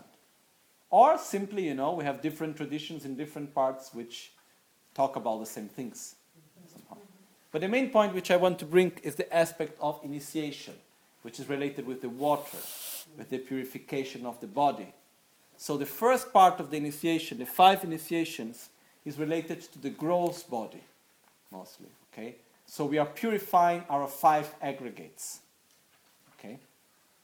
So here, what we do is first we request the blessings of Aryatara Amoghasiddhi, so from the secret chakra of Aryatara in front of us. And here, as we do the mantra, the visualization we do is the following. One way we purify our own fear and jealousy and envy and so on, but the most of all, with the visualization that we do as we do the practice, if we have a very clear identity as Tara, we can also not even purify our own negativities. We just concentrate on the qualities. But the most important, as we do the mantra, Om Aguru Aryatara Karma Siddhi Hum, then after we can add here the mantra Om Tare Tu Tare Ture Soham. Okay? And as we do the mantra, we visualize that from our secret chakra, there are all the green Taras, sitting in our secret chakra with all the other taras around, 32 taras around. they go out like emanation, infinite emanations of them go out from the secret chakra to our right channel, and they go out from the right channel to all sentient beings, and they eliminate all their fear and jealousy and envy and all the negativities of sentient beings, especially those that are mostly afflicted by fear and jealousy, and bring them to the state of Karmatara and Amoghasiddhi. Okay? So we visualize they all reach the state of Buddha Amoghasiddhi and Karmatara. You can do both, like male and female form. And what happened is also that when we do this type, in all practices, when we do the visualization that comes emanations and takes sentient beings out of suffering, the right way of doing this visualization is first we visualize that the emanations, they come in the form of what sentient beings need. For example, water for those that are thirsty, food for those that are hungry, medicine and cure for those that are sick, and so on, until it manifests as the Dharma teachings, guiding sentient beings through developing renunciation, developing bodhicitta, correct view of reality, and bringing them to enlightenment. So it's not like the sentient beings don't do anything, the light and nectar come and they become a Buddha. We imagine that the emanations guide sentient beings through the path to enlightenment. Okay? So here what we are doing is we are simulating the actions of a Buddha. Okay? We are already seeing ourselves as a Buddha, and now we train ourselves in what Buddhas do, which is help others. How? By giving them the conditions and giving them the Dharma. So first, Amoghasiddhi and Karmatara, the green Taras, emanate and eliminate all sentient beings from fear and jealousy and envy, especially those that are mostly tormented by fear, jealousy and envy, and bring them to the state of Buddha Amoghasiddhi. Okay? And then they come back and reabsorb through the left nostril, coming in through the left channel and reabsorbing back into the secret chakra at the green Tara is. Okay? So it actually creates a cycle. As they go out and as we breathe in, it comes in again. Okay? So as we do the mantra, we concentrate. When we breathe out, the emanations go, eliminate the suffering of all sentient beings, especially those tormented by fear and jealousy, bring them to the state of great bliss and emptiness as in the form of Amoghasiddhi and Karmatara. And then as we breathe in, we absorb back again into the green Tara. Okay? If we like to do, when we do a retreat and we like to do more mantras, one thing that we can do that is, can be helpful is like we can divide each chakra, one mantra for each one of the 6 realms, for example. One mala. Yeah, you said mantra. One mala. So Om Tarataratura, Som Tarataratura, Som Tarataratura, Som Tarataratura. So on one mala, the green Taras go to all sentient beings in the hell realm. Then another mala go to all sentient beings in the hungry ghosts. Then to the animals. Then to the human realm, semi-gods and the god realms, for example. Okay? Or we can do this with one mala only. It depends on how much time and how much mantra we would like to do. But we can divide and we make this visualization slowly. With this, we are in the same time, we always are one important thing. Whenever we do the practice from beginning to end, we should never lose the perception of the lack of inherent existence and new bliss. So always keep it somewhere. Okay? No, which means that all the time we should go back and remember that, okay, it's like going back to clear light, remembering that sensation, going back to the union of great bliss and emptiness, and to our pure identity. With this, we develop wisdom. By making the emanations going to help all sentient beings, we accumulate merit. So with this practice, we accumulate merit and wisdom. Okay? Then after we do from the navel chakra, the same thing, yellow Taras go out, purify the negativities, mainly of pride and miserliness, bring the sentient beings to the realizations of Amoghasiddhi, come back and reabsorb back into our navel. Then from the heart, the blue Taras, They're from the throat, the red taras, and from the crown, the white taras. Okay? It's just a self-healing, but visualizing that they go, and as they come back, we concentrate in ourselves on the qualities of each one of the five Dhyani Buddhas. Okay? So, as the text says here,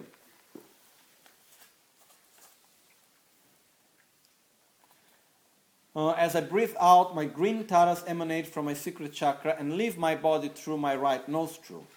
They disperse in every direction and grant new bliss and emptiness to myself and all sentient beings. And we concentrate specially on those that are afflicted by jealousy and fear and envy. New bliss and emptiness arise, purifying my jealousy, fear, competitiveness, my aggregate of composition of factors and the Asura realm. And new bliss and emptiness heals my secret chakra and all the wind diseases related to it, such as sickness of the kidneys, bladder, sexual organs, sexual difficulties and dysfunctions, constipation, water retention, knee pains, sciatica, spondylitis, and general infections. As we breathe in, all sentient beings realize the state of Amoghasiddhi and transform into green taras. They all absorb back into my secret chakra through my left nostril. Not the sentient beings absorb back. The emanations, okay? The new bliss and emptiness I experience grants rejoicing, the all-accomplishing wisdom, enlightened action, and the power of strong and forceful action. Supreme Healer Karmatara revitalizes my downward-moving wind and secret chakra, and increases, purifies, and transforms my sexual energy. Green healing lights and nectar cover the north of the planet, creating world peace. To keep the energy of Karmatara, I have to keep an interest in the two samayas of making many outer, inner, secret and emptiness offerings as possible and keeping the energetic commitments of the five supreme healers. Omaguru Aryatara Karmasiddhi Hum. So here we can do in both ways. Or we concentrate also eliminating our own mental defilements, because most probably in the beginning of the practice, our ordinary appearance, we have been already reappeared again. Okay? So we purify our own negativities and that of sentient beings. Or if we are able to keep clearly our own divine pride as Tara, we concentrate mostly in the outer sentient beings as we purify their negativities and come back. Okay? So here, we do this through 5 times, then as we have the 5 initiations. Yeah. In the Dutch translation, in reading in, it says that all sentient beings realize the state. Yeah, in English. And Tara, and transform Tara, and they turn back. Yeah, in English it's also written they absorb, but actually, they refers to the emanations, not to the sentient beings. Okay. Then after that we can go to page number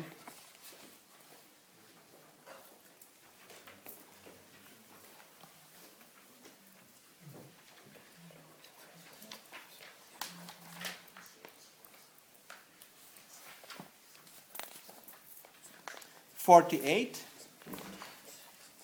Okay, and at each one of the 5 Dhyani Buddha's part, we can recite the mantra Om Tare Tu Tare Ture Soha also, okay? So we will do the mantra, for example, Omaguru Aryatara Padma Siddhi Hum, Omaguru Aryatara Chakra Siddhi Hum, and then after we can do Om Tare Tu Tare Ture Soha, Om Tare Tu Tare Ture Soha as we do the visualization, okay? All right, so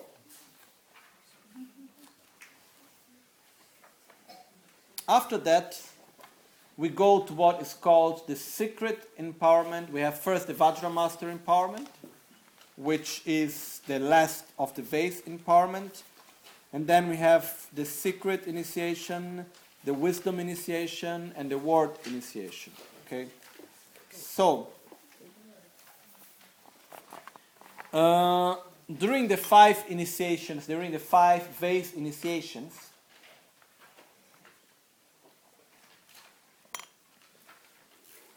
what we are doing is purifying and transforming our 5 aggregates. Okay? So it means body and mind. Once we have totally purified and transformed the five aggregates, we generate ourselves as Vajratara. In this case, we generate ourselves as Aryatara in union with Amoghasiddhi. Okay? So, as it's written here.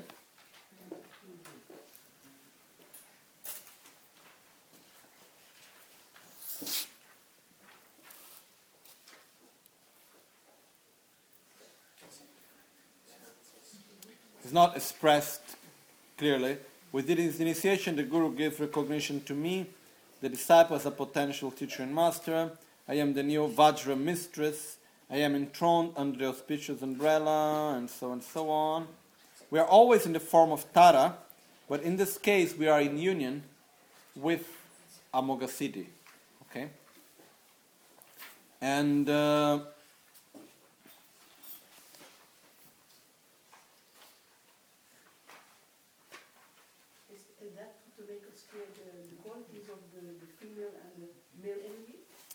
No. The reason why we have the union, because the union of male and female is representing actually one, the union of great bliss and emptiness. Okay? And here, as we start with this part of the initiation, what's the actual meaning of it? Okay? This is also, again, my personal understanding. The meaning is not the physical aspect, but it's the inner aspect of what is happening. So, actually, from this point on, after we visualize ourselves at the Vajra Master initiation, all the secret initiation, the wisdom initiation, and the word initiation is all happening inside the central channel. Okay? So, but to make it a little bit more simple, what happens? During the Vase initiation, it's like purifying our mind and our body in a more gross level. Okay. Now we need to go to a deeper level.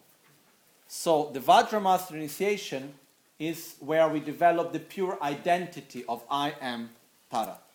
Again, I am pure. So once again, we reconnect ourselves at the pure identity of being Tara. Okay. Then, from that, after that, we will generate the secret initiation, in which actually what we do is that we concentrate on the bliss, on the blissful state of the female energy going up and the male energy going down. So what happened is that Buddha, out of his great kindness, showed us the path in a way that we can understand. Okay? So the actual meaning is the inner experience.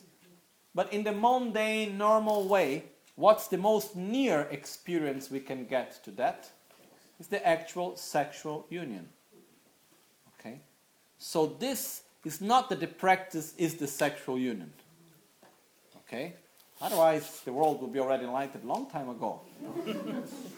If that would be the solution, okay?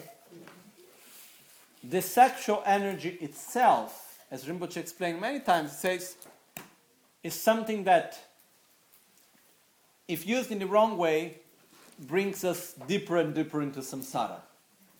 Because we get more and more attached to sensual pleasure, and we get more and more deep into samsara, to suffering. If we use it in the right way, it becomes one of the best means to go to enlightenment. It depends the way how this energy internally is being used. Okay? And here, when Lama Tsongkhapa explains this in the commentary of Guhyasamaja, there is one point where he makes very clear. He says, one of the first conditions which is necessary in order to really be able to use the sexual energy and desire and pleasure as a path to enlightenment is not to have any attachment to the sexual pleasure itself. So there is no attachment, there is no such a thing as the attachment to seeing the pleasure as a goal. The pleasure is a mean. Because the danger is that when there is attachment, which is the most common thing, it's seen as a final goal. Once I get pleasure, that's enough. Instead, the state of joy is just a mean to bring our mind to a deeper level of consciousness in order to realize emptiness with that deeper level of consciousness, and in this way eliminate our own ignorance. Okay, is it clear? More or less? Okay, again. What happens is that normally when there is attachment towards pleasure, what happens is that once we gain pleasure, we reached our goal, and we want simply to repeat it again and again. Okay? The point here is that the moment of pleasure is a non-conceptual moment. Okay? To be very clear, what is said in the explanations like in the Guhyasamaja, Tantra, and so on, it's saying that in the actual moment of orgasm, there is one instant in the normal common experience, which is a total non-conceptual experience, which lasts an instant, and at the same time where all the other conceptual thoughts fade away. And it's a moment of great bliss. At this moment, technically what happens in our body is that the subtle winds, our wind energies, go inside the central channel. You know, during that instant, it says that we have no more perception of what we can see, listen, smell, or touch. It's just a very strong, deep inner experience. The point is that normally it's such a pure experience in one way that it's the strongest forms of attachment that human beings develop. But the point is that if it's seen only as a final goal, it just generates more attachment to samsara, more and more and more and more. Instead, if we use it as a means of bringing ourselves to a deeper level of consciousness, and within that deeper level of consciousness, realize wisdom. Okay? So the point is, okay, one thing which is important to say also here is that, is it possible to transform the sexual energy in the path of enlightenment? Yes. Okay? Does this mean that sexual union is necessarily a method to go to enlightenment? No. Okay? There are many conditions necessary. You know, there is need of renunciation, bodhicitta, correct view of reality, minimum. Then, together with that, there is also the need of having a very capable condition of directing our subtle winds of energy. Because the point is of getting to that state. All this I'm telling is based on the text, because no personal experience of being able to transform anything. But basically, I'm just talking. No, it's important to make things clear. Otherwise, it's, the Lama, whatever, I don't know. You know? It's just to make things clear. What is like in the text explained by Lama Tsongkhapa is very clearly explained.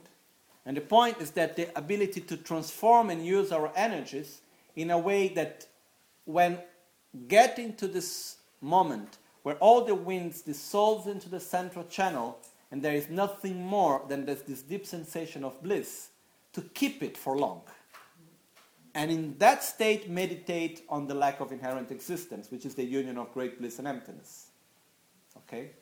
So, this is one of the methods that is used in Tantra, through which we use our body, because the body directs the mind, in order to generate a more subtle level of consciousness, and within that subtle level of consciousness, we need to meditate on emptiness. Okay, so we need to unite great bliss and emptiness. Great bliss alone is nothing. It's the same thing like clear light alone. In the moment of death, you know. So, the point here is not generating bliss. Generating bliss is important, but it must go together with emptiness. Then, with this, it's possible really to cut ignorance from a deeper level. So this is the meaning. That's why we see very often images of the Buddhas in sexual union and so on. It's nothing to do actually. What is showing us, the actual image of sexual union, is not showing us the union, the sexual union itself. It's showing us something much deeper that is happening, which is all the winds within the central channel in a state of great bliss and emptiness. Okay? But in our mundane way, which is the nearest way we can get to it, that we know, is the actual sexual union. So this is basically the meaning how it goes. So during the initiation, it's called secret initiation because this, what I am explaining now, is something that at the same time also there is a big danger of misunderstanding. There is a big danger of thinking that, oh, Tantra means sex. There is a big danger of mixing things up. And then instead of, going up, actually going down. Because it's getting more and more attached to samsara itself. Okay? That's why it's secret. That's why it's also called the secret empowerment. Because it's something that we should be ready to understand. Otherwise, we can just make a big mess up. Okay? But I think I've been quite clear, no? Okay? Just to understand what's the meaning behind and so on. So the point here is that we should bring all our energies within the central channel, generate great bliss, and with great bliss realize emptiness, basically. Okay? So, we do this with the secret initiation and the wisdom initiation. Actually, the wisdom initiation is a short name. The complete name is Wisdom Concert Initiation. Wisdom Concert Initiation, it means we visualize and we don't do it in practice, physically. Okay? Basically, that's why we say the Wisdom Concert Initiation. So it's a matter of visualization. So, here, I visualize myself as Grintara seated on a throne, embracing my Wisdom Concert Amoghasiddhi. Using the mantram Tara Cittamani so and snapping my fingers at my secret navel, heart, throat and crown chakras, I open doors of my central channel and develop the Tummo fire, the pure essence of female energy, which is located at a point just below my navel. As a result of the Tummo rising up through my central channel, I experience the four joys and the absolute space of my body, mind and all phenomena. Then we go to the next part, using the mantram Tara Cittamani Soha and clapping my hands on my crown, throat, heart, navel and secret chakras, I cause the white bodhicitta, the pure essential of my male energy, to melt. As it flows down my central channel, I stabilize it at the throat, heart, navel and secret chakra. And as a result, I experience the four joys and experience the inner masculine energy of great bliss, male energy of great bliss. So what happened here basically is that what we visualize, first we visualize ourselves in union with the concert, but the actual visualization is all inside. Okay? So first we concentrate on the navel. We can do a little bit of the Tummo meditation as I explained yesterday. Various breathing, we concentrate the energy in the navel, and then, as we do the Omani, in this case, Om Tara Cittamani Soha,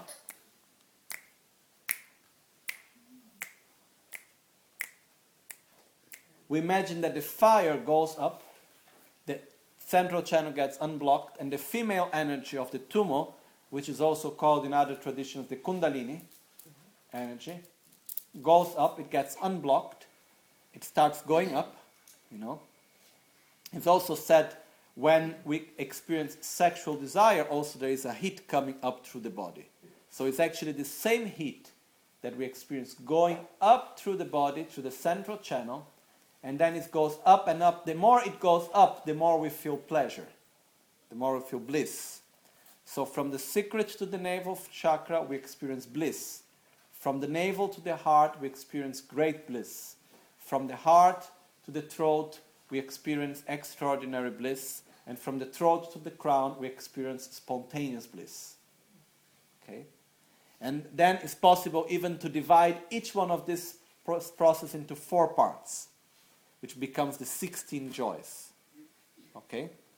So, it's basically, and then we experience, and the most important thing here is we just visualize the central channel, the energy going up, and this great sensation of bliss, always inseparable of emptiness. Okay? We should never forget emptiness from the beginning of the practice. Always keep the mind together with it. So we develop. As it reaches the crown, the fire, the inner fire of the female energy melts the male energy, the male white bodhicitta of great bliss. And then the male white bodhicitta starts to melt. And then as it goes from the crown to the throat, we experience bliss. From the throat to the heart, great bliss. From the heart to the navel, extraordinary bliss.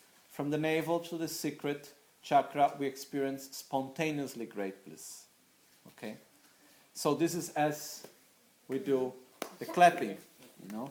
So, the important thing here is that by developing the great bliss, we meditate on emptiness. We should never forget the union of great bliss and emptiness. Okay? After that, we go to what is called the wisdom initiation, wisdom concert empowerment. And I will just read the text once first. I visualize myself as green Tara in union with my wisdom consort Amoghasiddhi, just as before. The Om Mahasukha Hum meditation causes the absorption of my energy winds and drops at the chakras on the gross, supple and very subtle levels. I do this by imagining that the 5 Taras in union with their bliss consorts absorb into my 5 principal chakras. As a result, I experience the union of great bliss and emptiness. On the gross level, the 2 consorts are embracing. On the subtle level, their energy winds, chakras and drops are mixing. And on the very subtle level, 2 minds are meeting and producing the Mahamudra union of great bliss and emptiness. I conclude the Mahamudra absorption meditating at my heart, because gathering the upper and lower winds into the indestructible drop at the heart causes my very subtle 5 elemental winds to dissolve, waking up the subtle mind and the very subtle mind of clear light. This clear light mind is the nature of great bliss, and I use it to meditate on emptiness, to cut my ego and create enlightenment. As I make the hugging mudra, I remember there are no more enemies. So what we do here practically is that first, we have the male and female energy dissolving, and we experience the great bliss. Then, the 2 energies joined. Okay? First, the female energy went up, because this is a Madhya Tantra practice. That's why we start from the female energy that melts the male white bodhicitta. So, the central channel was filled with both. Then they unite at the crown, they unite at the throat, unite at the navel. The secret chakra unites at the navel and finally unites at the heart.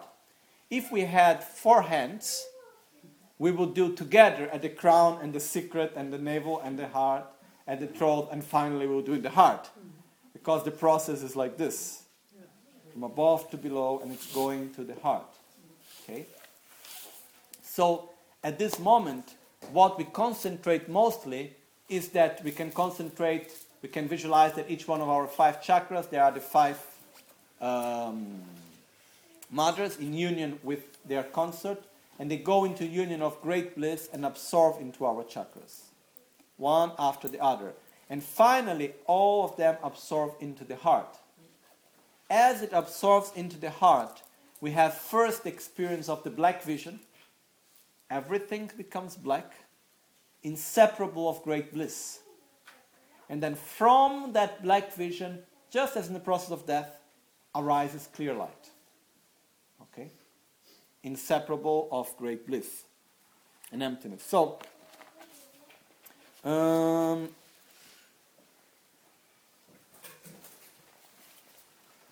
as we do this, the moment of the black vision is what we call the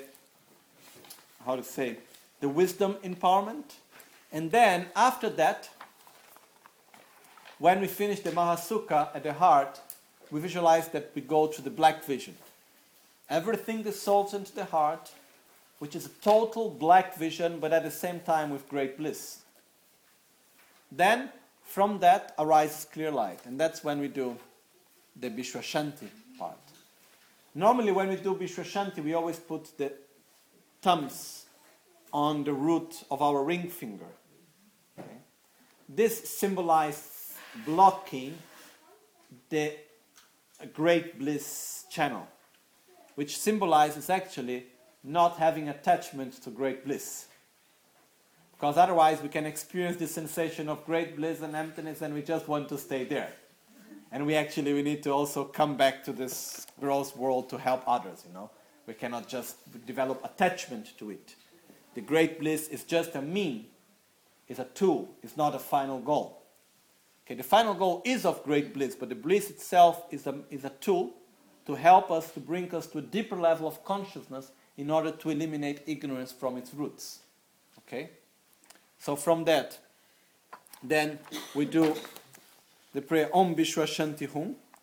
And Om Bishwa Shanti, it's like, as we say, by the power of the truth, peace and bliss now and forever. No? What's the power of the truth? The lack of inherent existence, interdependence. Peace, it's a synonymous of emptiness. Bliss is bliss. No? So by the power of the interdependence of all phenomena, the union of great bliss and emptiness now and forever. Okay, Om Bishwa Shanti Hum. And as we do that, we meditate in clear light and the union of great bliss and emptiness.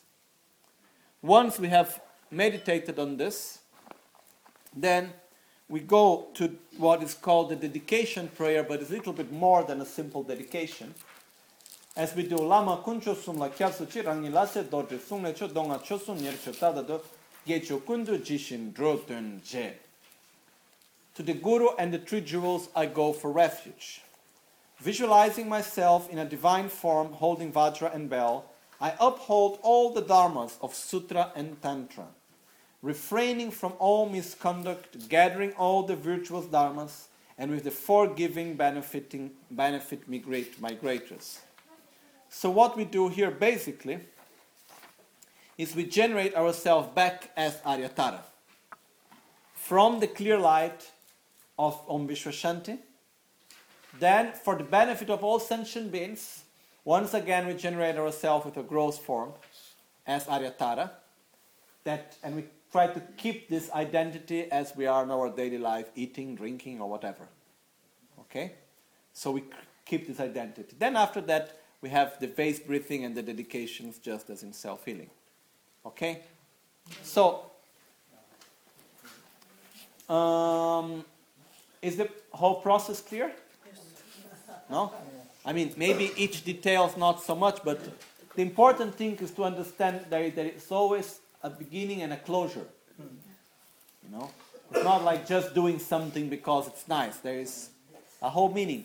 And the final purpose, it's always taking ourselves to a deeper level of consciousness with wisdom in order to cut ignorance from its deepest level. Okay? So we purify our mind in the gross level, then we purify our mind in the subtle level. Okay? So this practice, it becomes quite more simple to explain and to understand because we are used with self-healing. Okay? Otherwise, it becomes quite difficult. Okay? So this is one of the greatness of self-healing, because Rinpoche, by giving us self-healing, he made so simple what normally is explained in such a complicated way. So it's really so amazing. Some time ago in Tibet, I explained the practice of self-healing to my teacher, guru in Tibet, the abbot of Tashi Lumpo there, Kachin Losam Punsuk. And one time Rinpoche told me, please you show him self-healing. I said, okay. Then I went and I said, oh, Gela, you know, Rinpoche asked me to show self-healing. And then he said, okay. But he said, okay, then come just before lunch tomorrow. And I went there the day he told me. And I brought him some of the sadhana of self-healing, and I started explaining him. He was thinking to do something quickly, just half an hour. And just for you to know, he is today in Tibet, one of the highest authorities in Buddhism, and specifically giving the teachings on Tantra and so on. Like nowadays in Tibet, they have made a university for all the Buddhist traditions, Sakya, Nyingma, Kargyu, Gelug. And all the other traditions, the Nyingma, the Kargyu, the Sakya, and also the Gelug, the only teacher they all accepted to teach Tantra was my teacher, the Abbot of Tashilumpo. It was the only one that everyone agreed, because of the respect and so on. So he's today one of the greatest authorities, let's say, in Tantra and so on. So I was showing to him the practice, and then I started to explain self-healing from beginning. Meaning, visualization, mudra, mantra, and so on, just as I explain normally. You know? Sure, it's much more easy because he knows so well what I am explaining. So don't need to make too many examples and go into details. But it's just going to the point, but explaining how normally we explain. He was so happy. At a certain point, he called his two disciples that live with him and said, come, you need to see this, you know. And then at a certain point, he was saying, he told me, if you want me to practice, that's what you need to do, you know. Otherwise, we do many practices, many hours, making many recitations here and there. But if you really need to practice, that's what you need to do. And he was so happy. Finally, I stayed there 3 hours explaining him everything, you know. And then he wanted to see the practice of Guhyasamaja and Heruka and Kalachakra. I showed everything to him. He was so happy. He was saying, this is what... And then after some time, a sad voice, he said, yeah, but is there any Tibetan doing it? Because I don't think Tibetans have the understanding to do it. Because we Tibetans, we are too attached to the form how we do things normally, so we're not... Yeah. Open enough. Then I said, oh, there are some monks in Nyemo Gyatsen monastery that they do self-healing every day in Tibet. Oh, he said, oh, that's wonderful, because most of us, you know, people think they know many things, but they just get attached to the form, not knowing the actual meaning. So he was saying, oh, yes. Then, you know, after the last time I was there, the time before, actually not the last one, the one before even, when I was saying goodbye to him, not last year, the year before, after the teachings, then he told me, oh, you know, have a nice trip, go back, and so on. And he was saying, don't worry. What you need to know about the Dharma, most of it you have learned. From the Sutra, then he was just recalling the teachings that I received from him, and so on. On the gradual path to enlightenment, Abhisamaya Lankara, Abhidharma, Madhyamika, things like this. And then he said, from Tantra, we thought like the commentary of Guhyasamaja, but he said, what you learn from Lama Ganchen, there is nothing more than can be taught. And what is incredible, by the way, Rinpoche teaches us, doing self-healing, is that he teaches us just like if we were playing like a children game. This and that, and then, okay, here, the water, the fire, this and that, and then, you know, he's somehow taking us like children. But finally, we get the meaning. Without even knowing that we get the meaning. Okay? It's like, you know, some years ago, some friend of ours went to receive Kalachakra initiation from the Dalai Lama. And they went to receive the Kalachakra initiation. And then what happened is that Rinpoche's disciples, everyone, they understood the initiation so clearly. Why? Because Kalachakra is basically 5 Dhyani Buddhas and Vajratara. All the other people were not, most of the other people that they were talking there, they didn't understand anything what was happening really. So, if we really look, everything is inside self-healing. If we understand well self-healing, then we can understand well the practice of Tara, of Yamantaka, of Guhyasamaja, of Heruka, and many others. Then sure, there are some details here and there that we can change. But the basis is there. Okay? So we should never underestimate self-healing. It's much more powerful and grateful than we can ever imagine. Okay? What is within self-healing itself. So it's something that... It's really, how to say, Even one time I was talking to Rinpoche, about self-healing, and Rinpoche was saying, I don't know how I made it, Rinpoche was saying, I get amazed by myself when I look to self-healing. Because self-healing was not made through a conceptual, intellectual process. This is what makes it also so special. Self-healing was created, sure, based on the deepest knowledge and experience and understanding that Rinpoche has on Buddhism, but it was mostly based on direct experience and visions that Rinpoche had in Borobudur. And this took also the courage and the strength and wisdom of Rinpoche, because I have met no other Lama until today that had the ability to make clear what he believes and how he thinks things are, such as Lama Ganchen. Once Rinpoche experienced something, he's sure about it, can come anyways, anyone saying it's different. Until it's not proven to him it's different. That's what it is, So, when doing self-healing, really remember that we have a complete practice. We have a complete method to enlightenment. Nothing is missing inside self-healing. Okay? So once we learn well self-healing, we can do the practice of Tara, we can do the practice of Guhyasamaja, we can do any other thing easily and understanding it. Okay? So, let's say in this way we conclude the explanation of the practice. Is there anything else missing here? I don't think so. Then after in the practice there is the condensed version of the sadhana, but the meaning is the same. And then we have some very beautiful prayers for Tara.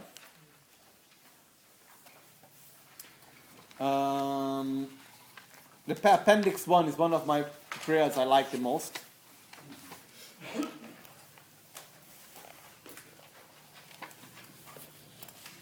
And then we have Appendix 2 with the dedication that is done normally in the sadhana.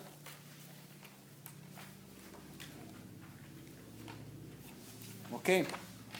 So, I would say now all of this you can read at home. So, we do the practice together once. Okay. We will do the practice a little bit differently from what is written here. So, you can learn also a different way of doing it. Let me just see one thing, 1 second.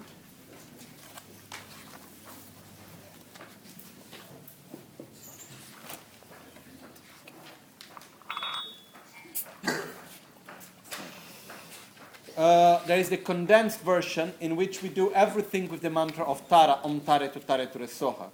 Okay? So we will do this version now, because then we can concentrate better on the visualizations and we don't need to go with the book up and down to see what's the right visualization, what's the wrong, and the mantra and so on. Okay?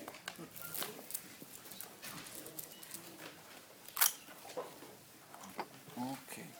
So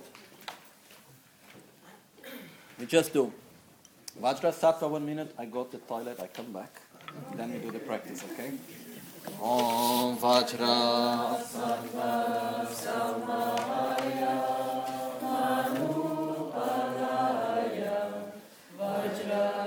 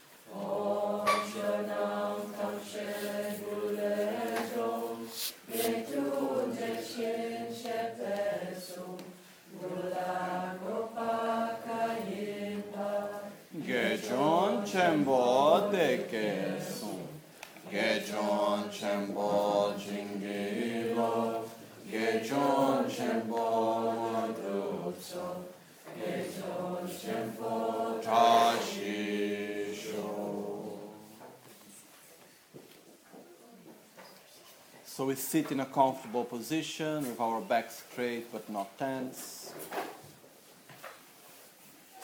You don't need to worry about following the sadhana because we will do everything with the mantra from Tara to Tara to Soha and the visualizations I will be explaining it, okay? So we can concentrate better on our own practice, okay?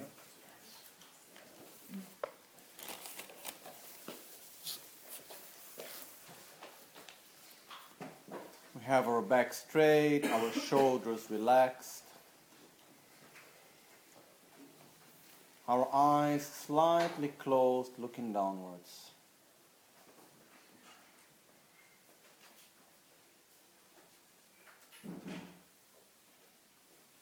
The awareness on our breath.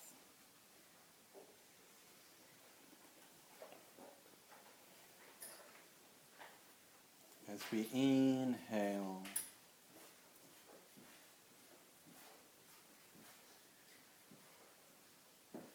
and exhale.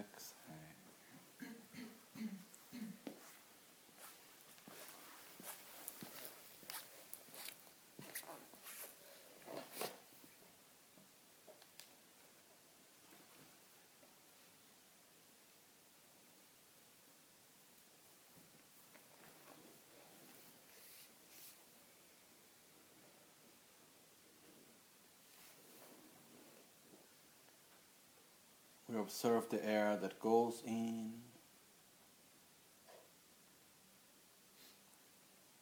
and the air that goes out.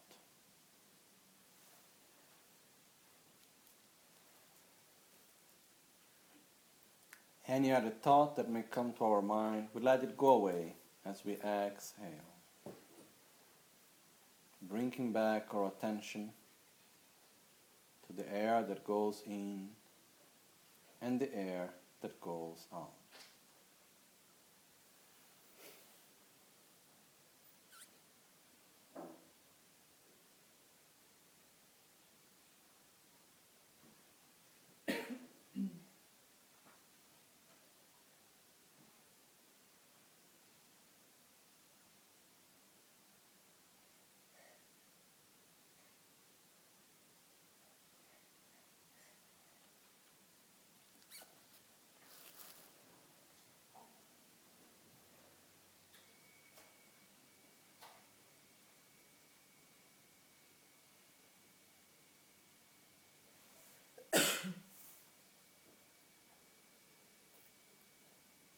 In front of us appears a beautiful lotus flower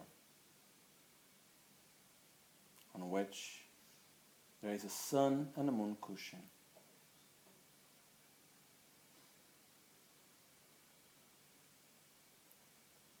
On top of which is seated Guru Buddha Aryatara, in the appearance as Aryatara, inseparable of our gurus and all Buddhas, the Supreme Aryatara, Mother of all Buddhas,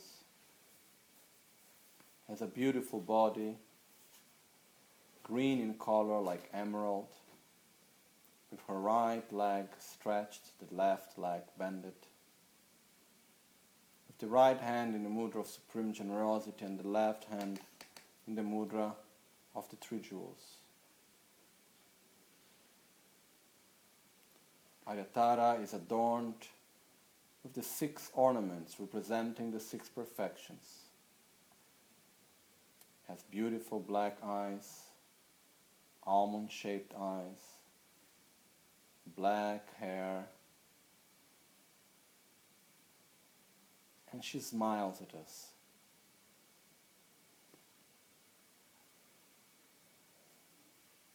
We feel loved and protected. From the heart of Guru Buddha Aryatara, a rainbow of light emanates, covering the whole universe. As we inhale,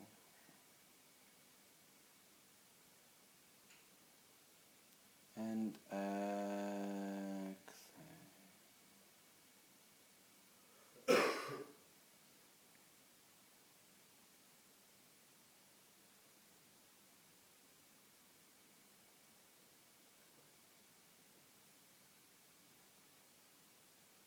We will first request the blessings of the lineage. Together with Aryatara are all the masters of the lineage.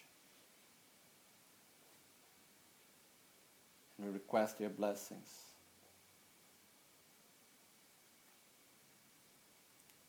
They all absorb into Aryatara, who is one and inseparable of all our gurus and all the masters of the lineage. From the crown, throat and heart of Guru Buddha Aryatara, light emanates, white, red and green in color, white, red and blue in color, absorbing at our three chakras, bringing us the blessings of body, speech and mind of all the masters of the lineage. Lojo Sampopa Yuta Shipa Tu Chetem Petri Leya Noda Egedro Lo Sampetse Parchen Aldela Meshala Solade Oma Guru Vajratara Sumati Muni Shasa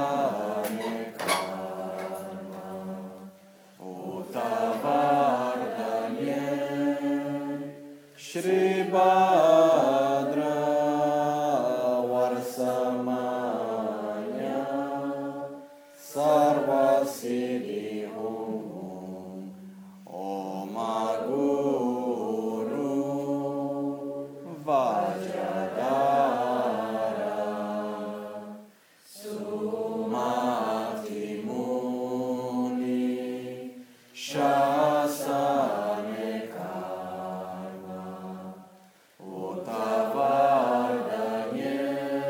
Shri Badra Varsamanya Sarvasiddhi Hum Oma Guru Vajratara Sumati Muni Shasa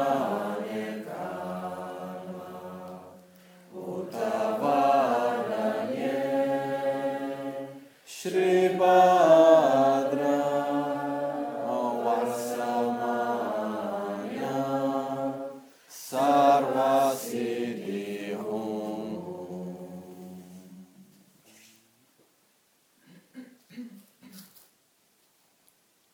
From the crown, throat, heart, navel and secret chakra of Supreme Healer Guru Buddha Aryatara in front of us, in which, in her crown, there is a white Tara, at the throat a red Tara, at the heart a blue Tara, at her navel chakra a yellow Tara, and at the secret chakra of Guru Buddha Aryatara there is a green Tara. From each one of them emanates light and nectar, absorbing into our own chakras, purifying our negativities, revitalizing our qualities, bringing us the blessings of body, speech, mind, quality and action of Guru Buddha Aryatara. Om Tare Tuttare Ture Soha Om Tare Tuttare Ture Soha Om Tare Tuttare Soha Om Tare Tu Tare Ture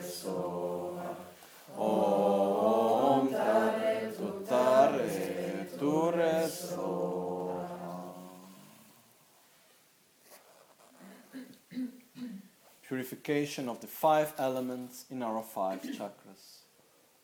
We purify the element space at our crown, giving the possibilities for the other elements to purify. We purify wind at the sacral chakra. As wind blows, it purifies fire at the navel. The fire grows, purifying earth at the heart. The earth heat purifies water at the throat. The water evaporates, going to the crown, where it condenses and comes down as a rain of nectar, purifying the body and the mind. Om Tare Tu Tare Tu Re Soha. Om Tare Tu Tare Tu Re Soha. Om Tare Tu Tare Tu Re Soha. Om Tare Tu Tare Tu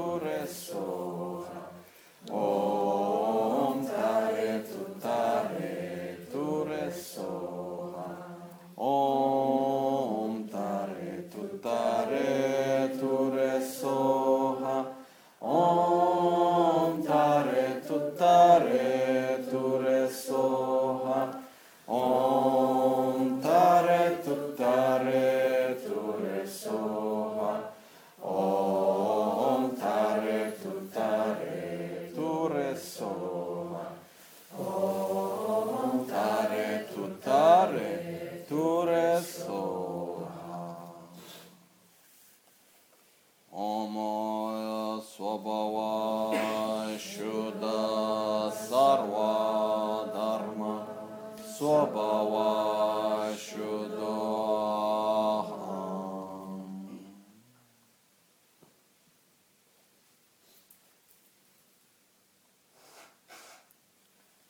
The whole universe dissolves into light.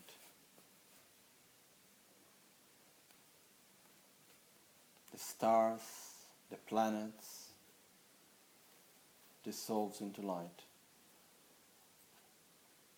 The mountains, the rivers, the cities, the forests, all its living beings dissolves into light. The place where we are dissolves into light. Our own body, from above to below and below to above, dissolves into light.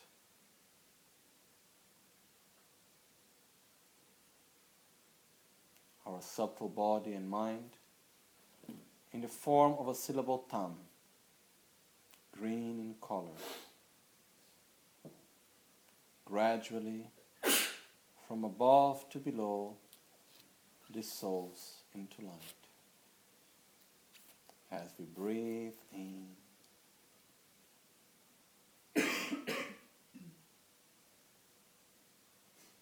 and we breathe out.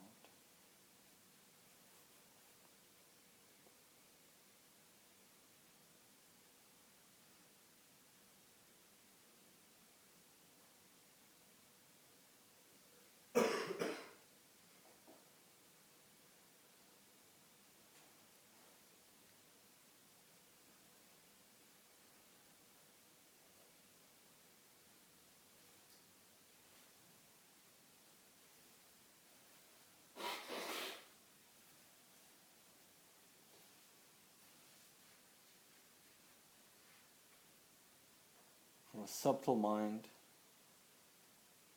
dissolves into light. There are no more conceptual thoughts, no more memories, no more thoughts towards the future or the past. We experience the white vision.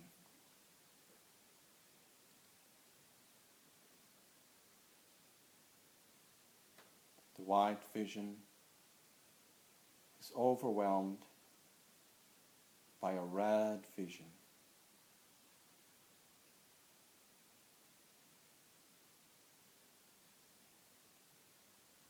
The red vision is overwhelmed by a black vision.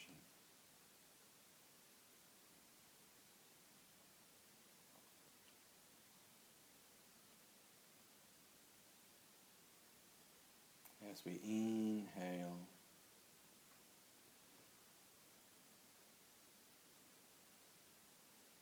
and exhale.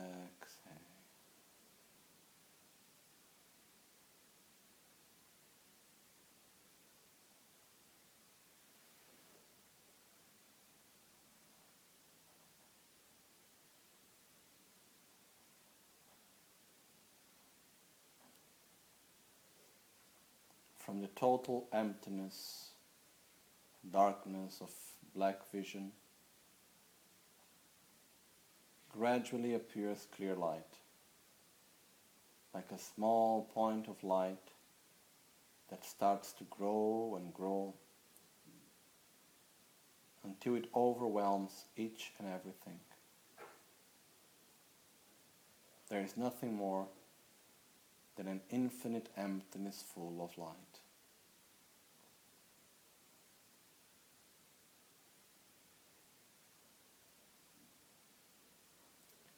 There is no me or you, no here or there, no this or that, no past, present or future. There is only an infinite emptiness full of light, empty of inherent existence, inseparable of great bliss.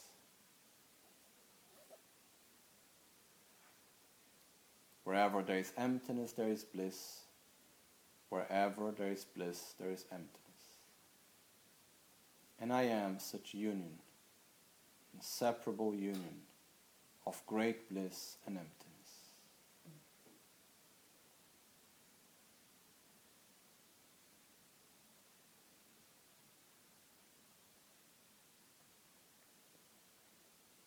We inhale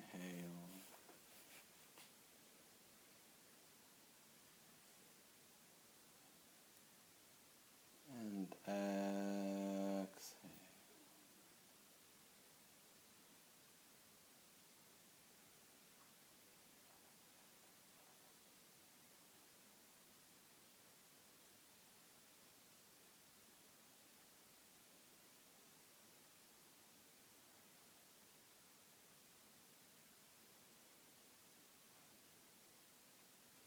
In order to benefit others, we may generate a more gross body,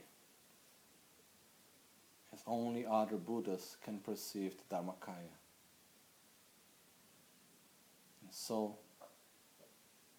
from the union of great bliss and emptiness, from our intention of benefiting others, always remaining separate from the union of great bliss and emptiness, the universe appears. We are in a pure land, beautiful, in a pure environment, with mountains, the sun shines. There are rivers, lakes, trees, different form of peaceful animals, and the sound of the animals and the sound of the wind in the trees, they bring the Dharma.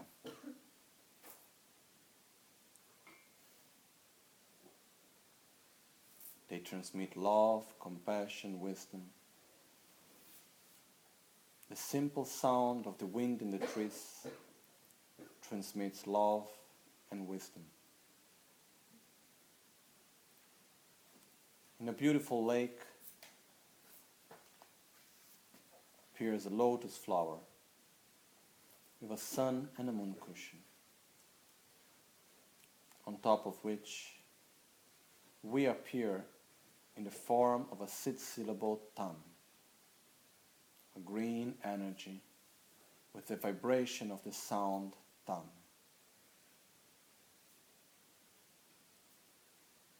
We grow up and develop as a beam of green light, our supple body. In order to help other sentient beings, we must manifest with a gross body. And so, from the beam of light, we manifest in the form of Aryatara. We appear with one face, two arms, in a body made out of light.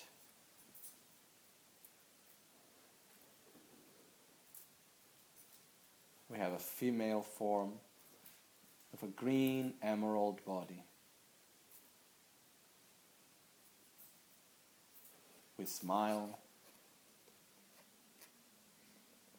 our right hand is in the mudra of supreme generosity, the left hand is in the mudra of the three jewels.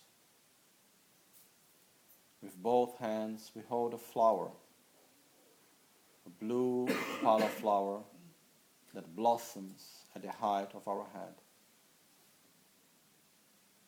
Our right leg stretched, symbolizing that we are ready to help any sentient being in any moment. Our left hand leg is bended, symbolizing that we never lose the perfect concentration and perception on emptiness inseparable of great bliss. We are adorned with many jewels, showing that we have conquered the perfection of generosity, morality, patience, joyful effort, concentration, and wisdom.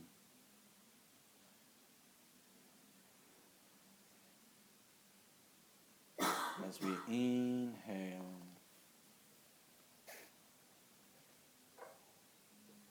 and exhale.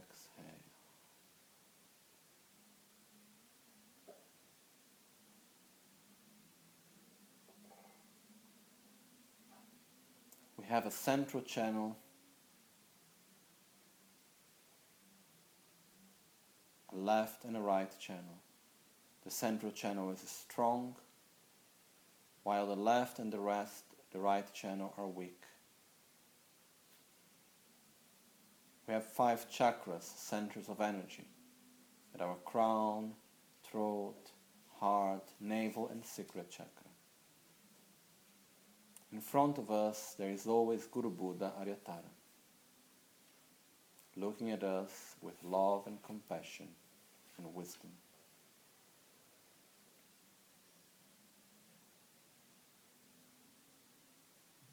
As we inhale,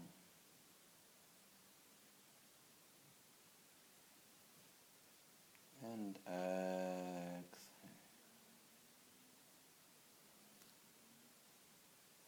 At our sacral chakra appears a green lotus with 32 petals. At the navel, a yellow lotus with 64 petals.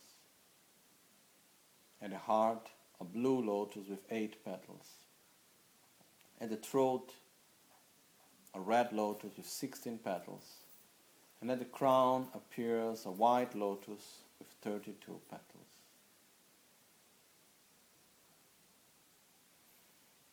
Om Tare Tuttare Ture Soha.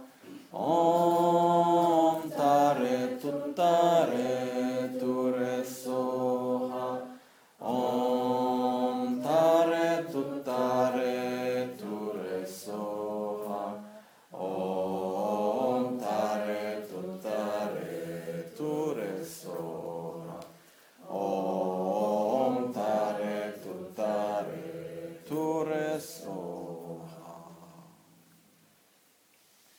At our 5 chakras appears the 6 syllables of the 5 supreme hearers. At the crown appears a white Om.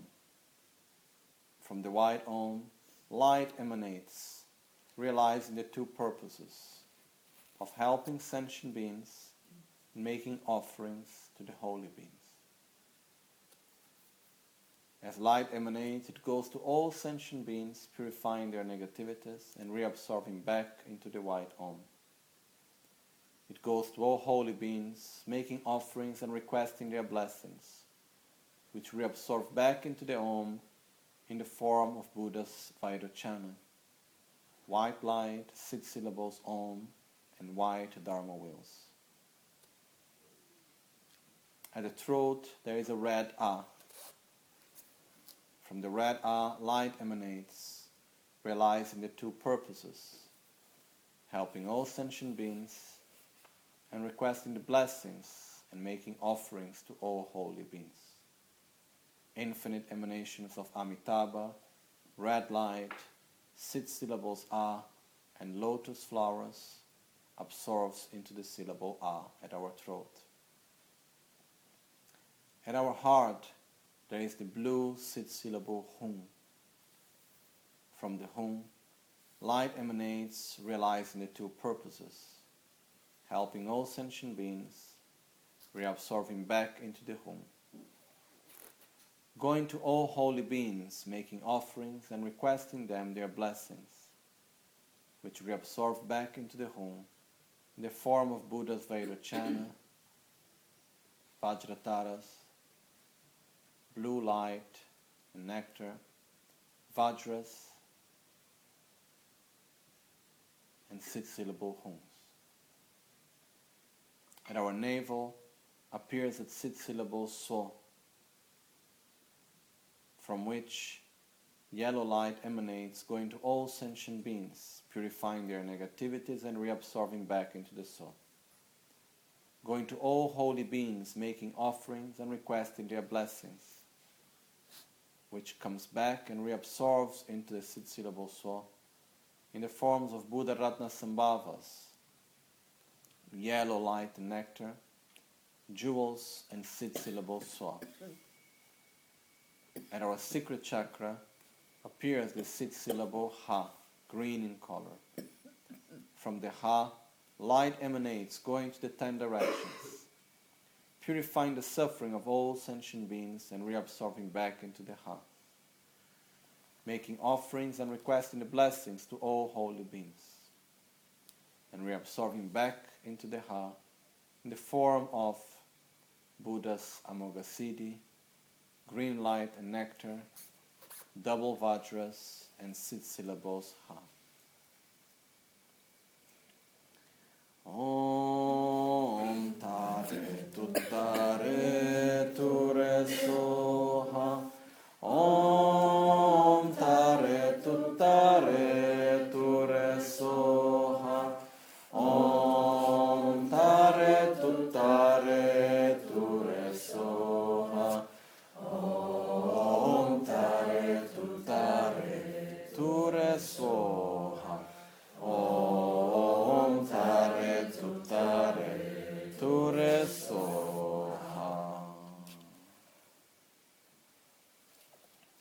The 6 syllables transforms into the symbols of the 5 supreme hearers.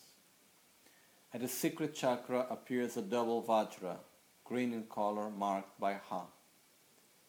At the navel appears a yellow jewel, marked by So. At the heart appears a blue Vajra, marked by Hum. At the throat appears a red lotus, marked by A. And at the crown appears a white Dharma wheel, marked by Om. Om tare tu re so ha. Om tare tu re so ha.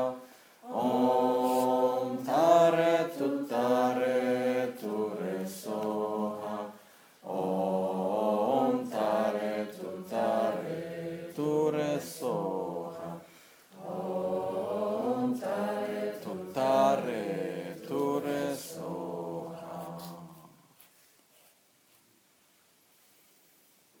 The symbols transforms into the 5 supreme healers, the 5 great mothers Aryataras, At the crown appears the great mother Aryatara, white in color. At the throat appears the Padmatara, red in color. At the heart appears the Vajratara, blue in color. At the navel appears the Great Mother Ratnatara, yellow in color, and in the secret chakra appears the Great Mother Karmatara, green in color. Each one of them has the mudra of generosity and the three jewels, is adorned with all the jewels and the silk robes, is smiling with love, compassion and wisdom. Om Tare Tuftare Ture Soha, Om Tare Tuftare Ture Soha, Om Tare Tuftare Ture Soha, Om Tare Tuftare Ture Soha, Om Tare Tuftare Ture Soha.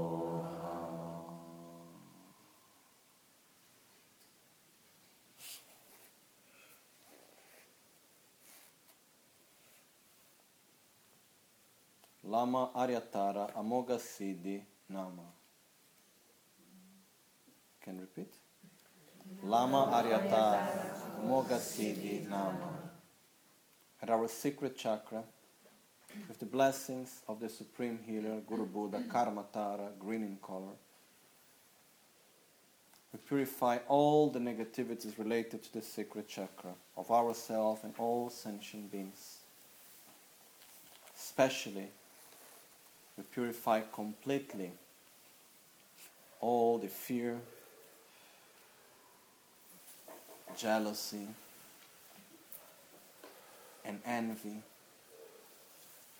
and all the sicknesses related to the secret chakra. They are all purified in the form of green, dark, smoke, and dirt.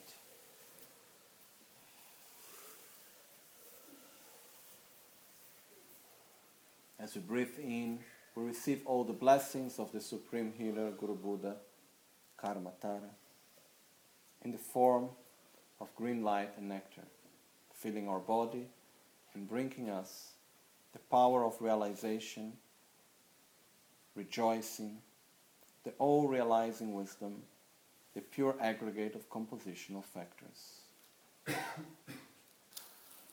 From our secret chakra, where there is Karmatara, infinite emanations of Karmatara goes out through our right channel, going to all sentient beings, eliminating their sufferings, bringing them to the state of Karmatara and Amoghasiddhi, and then the emanations reabsorb back into our secret chakra by entering through our left nostril and going through the sixth left channel until they reabsorb back our secret chakra. As we do this, the sentient beings around us that have reached the state of Amoghasiddhi recite with us together the mantras.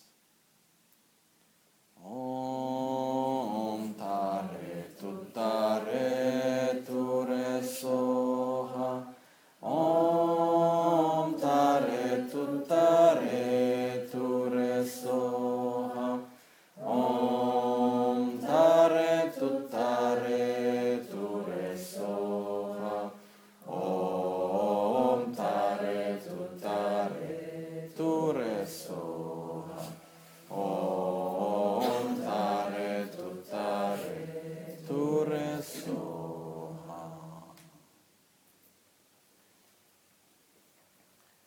Lama Aryatara Ratnasambhava Nama. Lama Aryatara Ratnasambhava Nama. At our navel chakra, with the blessings of Supreme Healer, Guru Buddha, Aryatara, Ratnasambhava or Ratnatara, we purify all the negativities related to our navel chakra. Especially, we purify completely pride, arrogance, miserliness, and all the sicknesses related to the navel chakra of ourselves and all sentient beings. They are purified in the form of dark, yellow, light, and nectar that purifies and eliminates all our negativities.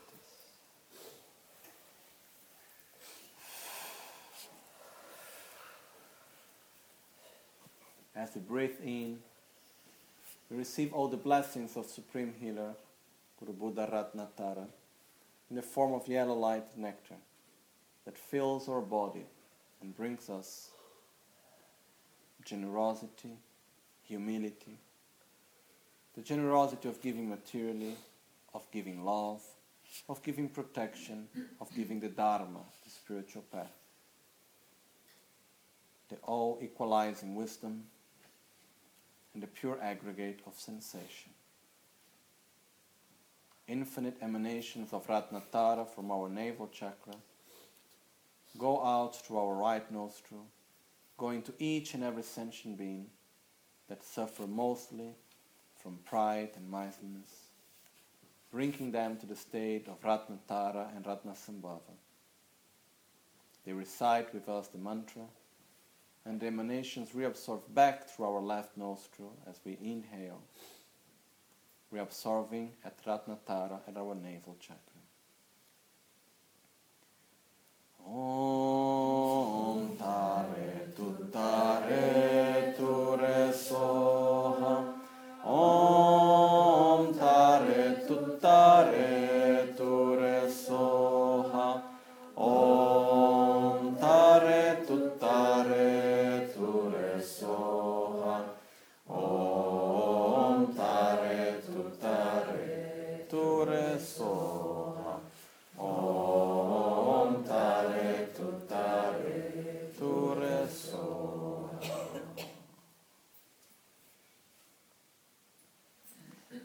Lama Aryatara Akshobhya Nama. Lama Aryatara Akshobhya Nama. At our heart chakra, with the blessings of Supreme Healer Guru Buddha, Vajratara, blue in color,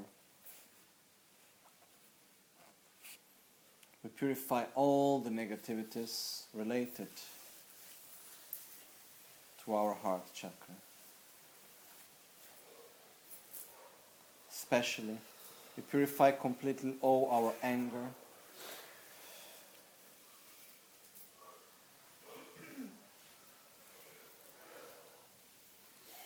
hatred, nervousness, anxiety, impatience, lack of inner stability, sadness, depression,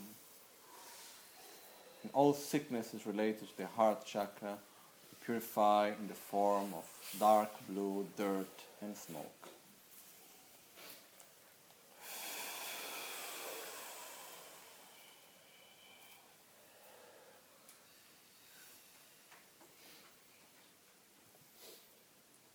As we receive the blessings of Supreme Healer, Guru Buddha, Vajratara, blue in color, in the form of blue light and nectar that fills our body and brings us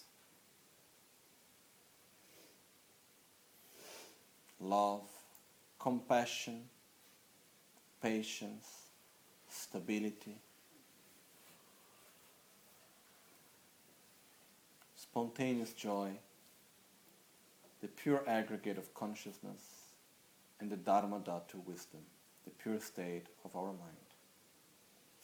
From our heart, infinite emanations of blue Tara goes to all sentient beings, purifying all their negativities, especially all those mostly afflicted by anger and hatred, are purified from all their negativities. They reach the state of akshobhya and then once again reabsorb back into our heart by entering through our left nostril. Om Tare Tu Tare Tu Re Soha Om Tare Tu Tare Tu Re Soha Om Tare Tu Tare Tu Re Soha Om Tare Tu Tare Tu Re Soha Om Tare Tu Tare Tu Re Soha.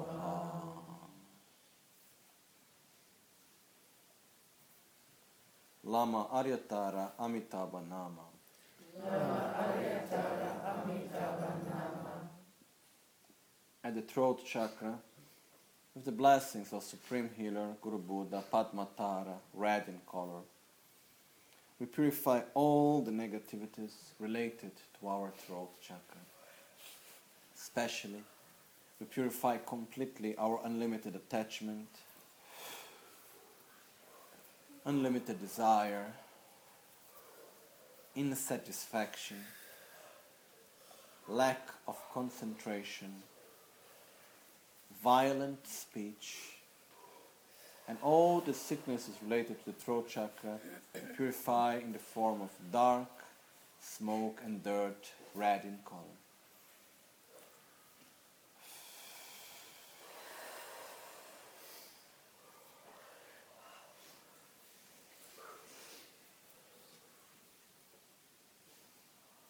As we breathe in and receive the blessings of Supreme Healer Guru Buddha Padmatara in the form of red light and nectar that fills our body and brings us satisfaction, concentration, pure speech, the pure aggregate, and the wisdom of discrimination. From our throat chakra, infinite red taras emanate, purifying all the negativities of sentient beings, especially those afflicted by unlimited attachment and unlimited desire, bringing all of them to the state of Amitabha. They recite the mantra with us as the emanations reabsorb back into our throat, entering through our nostrils. Om Tare Tu Tare Tu Re Soha Om Tare Tu Tare Tu Re Soha Om Tare Tu Tare Tu Re Soha Om Tare Tu Tare Tu Re Soha Om Tare Tu Tare Tu Re Soha.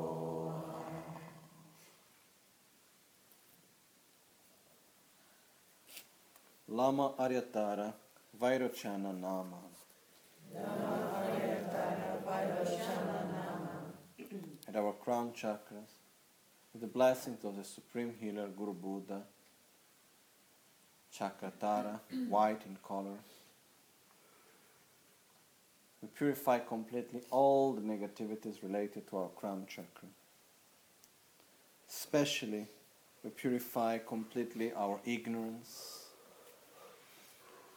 lack of inner space,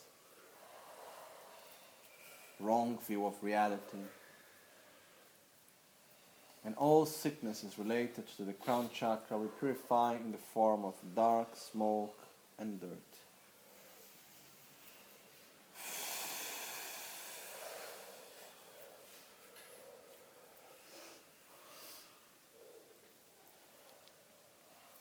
As we breathe in, we receive all the blessings in the form of white light and nectar that fills our body and brings us wisdom, infinite inner space, the correct view of reality, the mirror-like wisdom, and the pure aggregate of form. From our crown, infinite emanations of the white Tara goes to all directions, eliminating all suffering of sentient beings, especially those mostly afflicted by ignorance, bringing them to the state of Vairochana, and once again reabsorbing back at our crown, entering through our left nostril. Om Tare Tu Tare Tu Re Soha. Om Tare Tu Tare Tu Re Soha. Om Tare Tu Tare Tu Re Soha. Om Tare Tu Tare Tu Re Soha. Om Tare Tu Tare Tu Re Soha.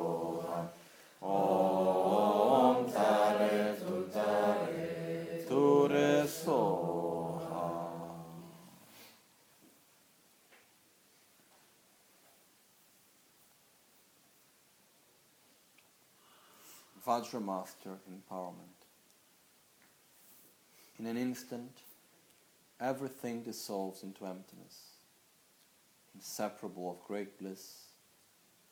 And from the union of great bliss and emptiness, we appear as Aryatara in union with Amoghasiddhi.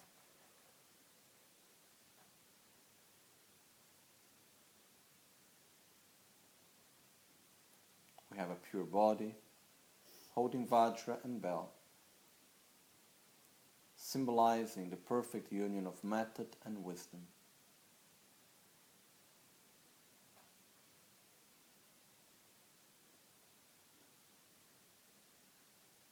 The union of great bliss and emptiness.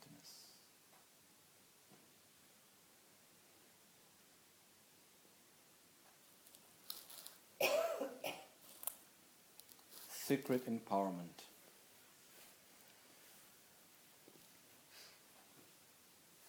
The female energy of wisdom in the form of the red bodhicitta, as the tomb of fire, rises upwards from our secret chakra until it reaches the crown chakra. We experience the four joys. Then, the male energy of bliss, the male energy of method, descends from the crown in the form of the white bodhicitta until it reaches the secret chakra, as we experience the four joys. After that, we receive their wisdom empowerment, as the two energies unite at the crown, at the throat, at the secret chakra, at the navel, and finally, all the energy unites and absorbs at our heart. We experience the black vision, inseparable of great bliss and emptiness.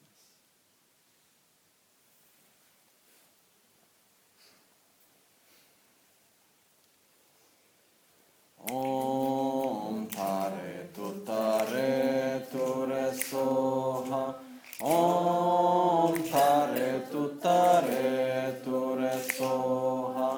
Om Tare Tu Tare Tu Re Soha. Om Tare Tu Re Soha. Om Tare Tu Re Soha. Om Tare Tu Re Soha. Om Tare Tu Re Soha. Om Tare Tu Re Soha. Om Tare Tu Re Soha. Om Tare Tu Re Soha. Om Tare Tu Re Soha. Om Tare Tu Re Soha. Om Tare Tu Re Soha. Om Tare Tu Re Soha. Om Tare Tu Re Soha.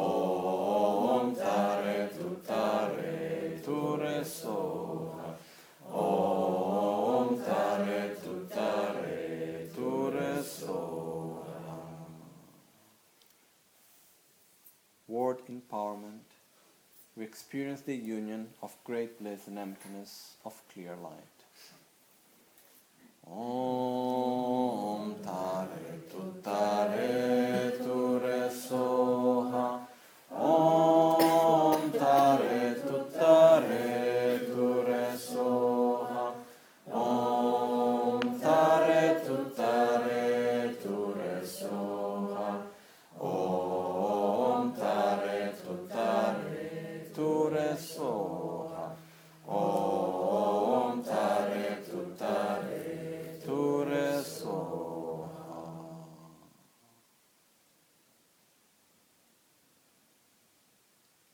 From the union of great bliss and emptiness, for the benefit of all sentient beings, we appear as Aryatara, with one face and two arms. Lama kuncha somlakya suci. Ram lila sedodri sunecho, doma cho sunercho tada dom, gecho kunduji shindro tenche, dorna ditsu nam karagewezo, chine sapate inyurtu da. Norbo panzo shambhavar kene, lame lamhirim patar chinsho, nimo dele tsendele, nime kuyam delekshim, nitsentak tu delepel. Cho sungi jingilo, concho sungi modrutso, concho sungi trashisho. At dawn or dusk, at night or midday, may these rituals grant us their blessings. May they help us to achieve all realizations, and sprinkle the paths of our lives with varied signs of auspiciousness. Bij nacht of middag, mogen de drie weder ons de zegeningen schenken. Mogen zij ons helpen alle realisaties te verwerven en het pad van ons leven besproeien met variërende tekens van voorspoed. Bij zonsopgang, zonsondergang, nachts en middags, mogen die drie weder ons de zegeningen leren. Mögen Sie uns helfen, alle Verwirklichung zu erlangen und unseren Lebensweg mit der Geschichte des Sieges seiner Zeichen zu sprengen.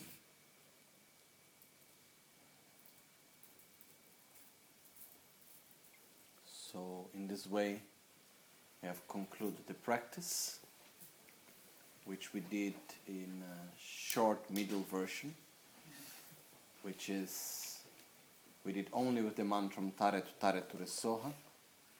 It's actually possible to do also with the mantra Om Tara Tutare Ture Soha, but changing a little bit the mantra. For example, we do, the part of the lotus. Om Tare Tutare Ture Pam Pam. We do like then we do Om Tare Tutare Ture Om Om Tare Tutare Ture A, and like this we go on. This is possible to make these changes also. Now, I just wanted to put more emphasis in the visualization. That's why we did all with the same mantra. To make the self-healing of Tara, once we are acquainted with the practice of self-healing, you know, what we have just done, once we know the visualization, it's so easy just to do the practice. You know, just with the mantra Om Tara Tutare Ture Soha. It takes short. It's very powerful, it's very good to do also every day, okay? So, in this way we conclude the explanation and the practice of the sadhana of Tara Cittamani.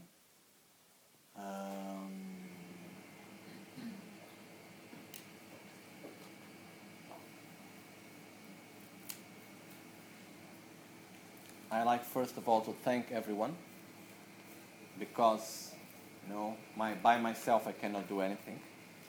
I can do many things, but not this. To be here together with everyone, to have, as I said yesterday in the beginning, to have the continuity, the dedication. This is very important. So also for me to know that what I share can be of good use, it's also very important. So this makes me actually very happy also. So all that I ask everyone is please to make good use of what was given. And Tara is a very good practice. It's very effective. It's very quick. Tara herself is called the swift, the quick heroine, Nyurma Pamo in Tibetan. And for anything, in a moment that we are sad, in a moment that we are happy, in a moment that we need to realize something, for anything we make the mantra of Tara, we generate the energy also. By simply making the mantra of Tara, we generate the energy of realization. Okay? So we can do it in many situations, for many things. The 21 Tara prayers is very useful. And then, as we see, there are three ways of doing the practice. Preliminaries only with Guru Yoga, frontal generation, and self-generation with the Bodhi Mandala. Okay? So, one other thing also, when we do normal self-healing with the 5 Dhyani Buddhas, we can also make the visualization after when we make, for example, Om Amoghasiddhi Hum. Then we recite Om Amoghasiddhi, Om Amoghasiddhi, Om Amoghasiddhi. And then we visualize the Amoghasiddhi going out, helping all sentient beings, coming back again. We can adapt this also inside self-healing also.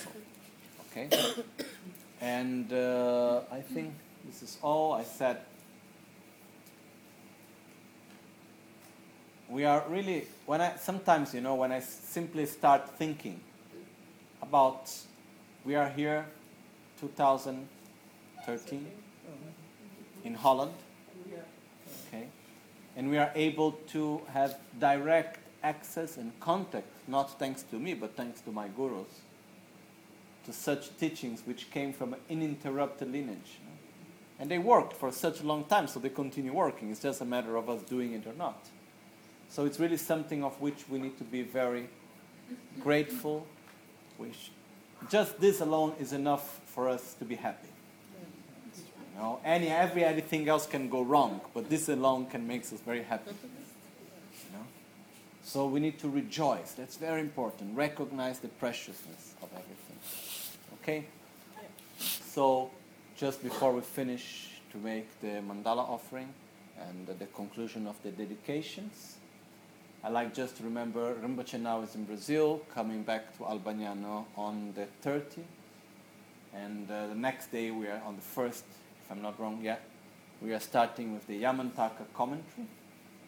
And Rinpoche in Albagnano, his wish, what he has explained, is that we need holy places for us. And there are different ways of having a holy place. Basically, there are different ways of blessing. There is a possibility of one being blessing another being, of one being blessing a place, and a place blessing a being. So what happened in this case is that now we have someone like a holy being like Rinpoche and many other great masters blessing a place specifically, so we can continuously receive this blessing.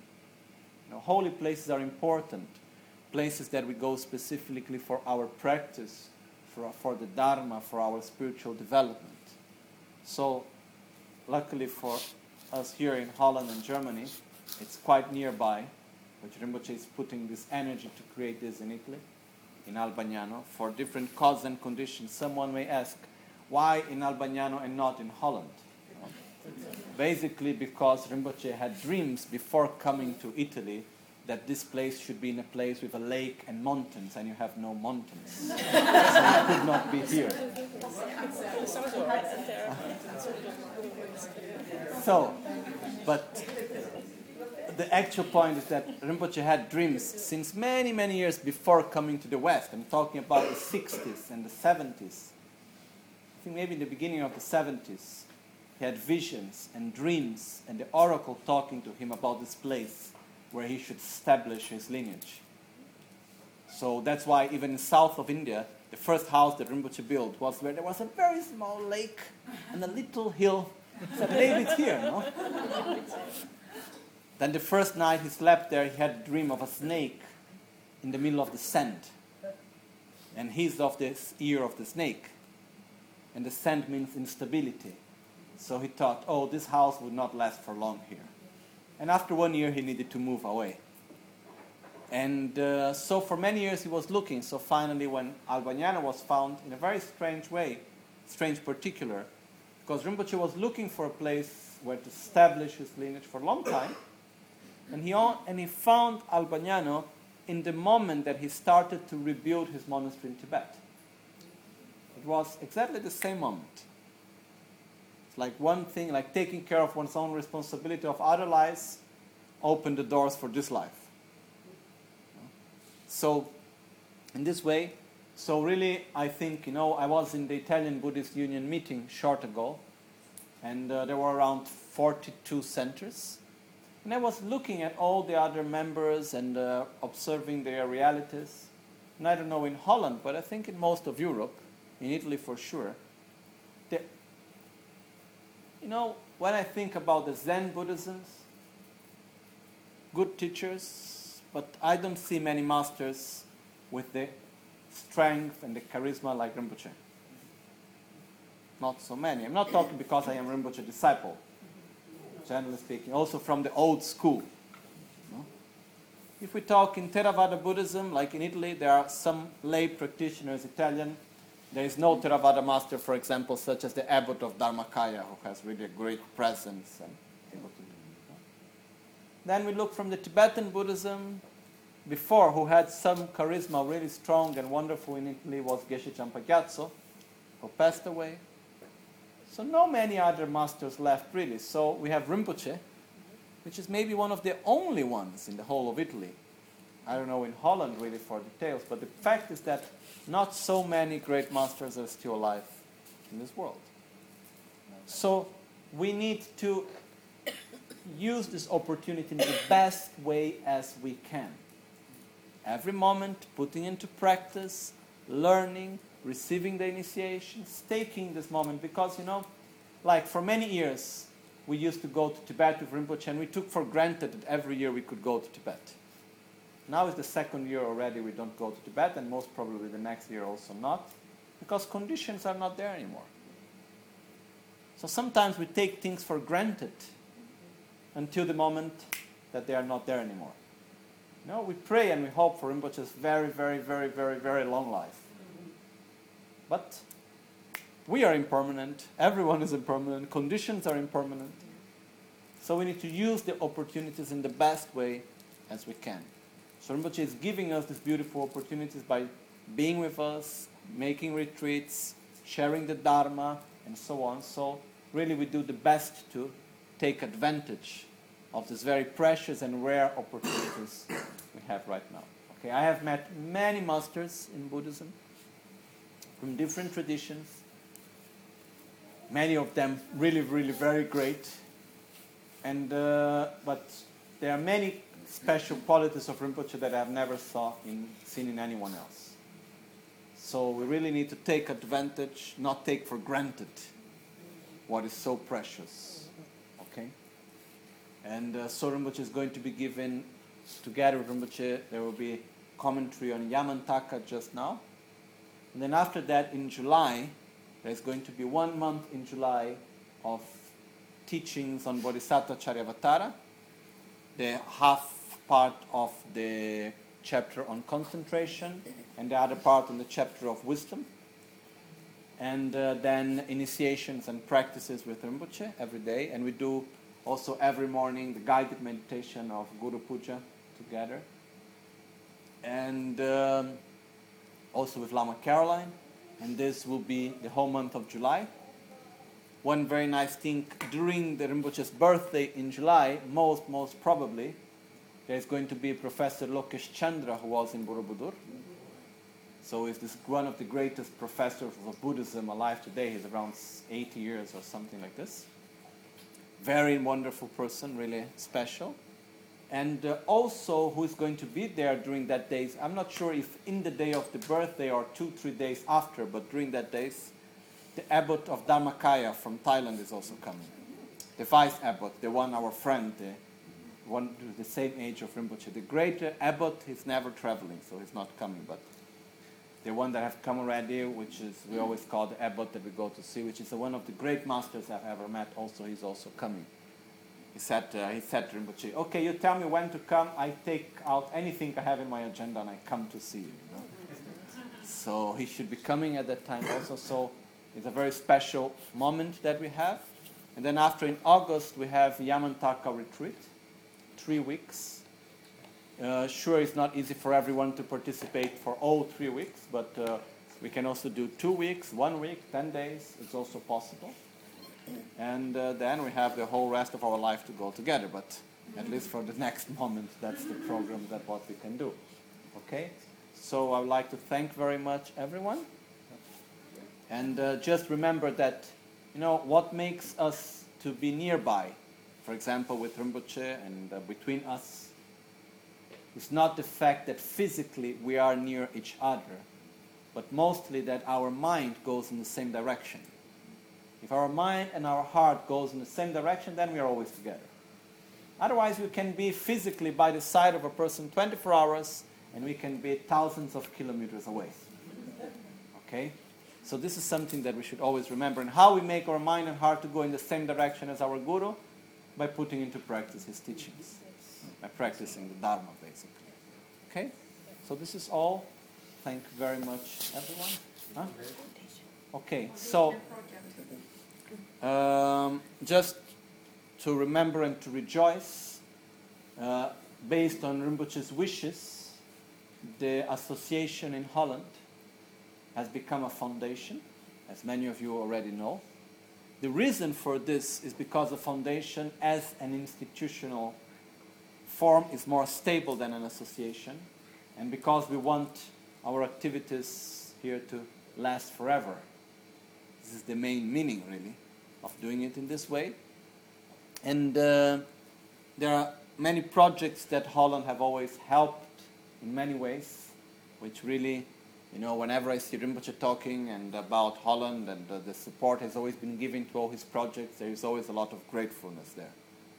So we were thinking about one of the first projects to help with the foundation, something quite simple. We are going to send to everyone, whoever likes to help, is that in Albagnano, as I said, Rinpoche likes to make it like our place of pilgrimage, where we go for retreat and so on, and making it a holy place. So we have just finished now putting the central channel with all the crystals inside. Some crystals were missing, some 400 kilos of crystal was missing. And, so already 1,200 kilos already there. So this time we went to Brazil, we bought the crystals. And then, actually, I bought the crystal, so we went there. And then I brought with myself 100 kilos. And now other people are bringing 25 kilos, 30 kilos, and slowly, not too slowly, quite quickly it's arriving, so we'll finish to fill up the central channel.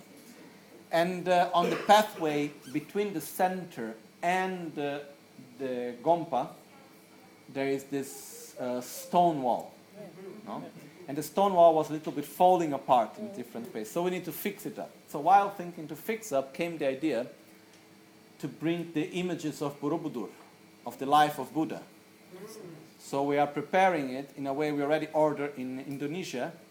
So when we walk from the center to the Gompa, we have the whole 120 panels of the story of Lalitavistara.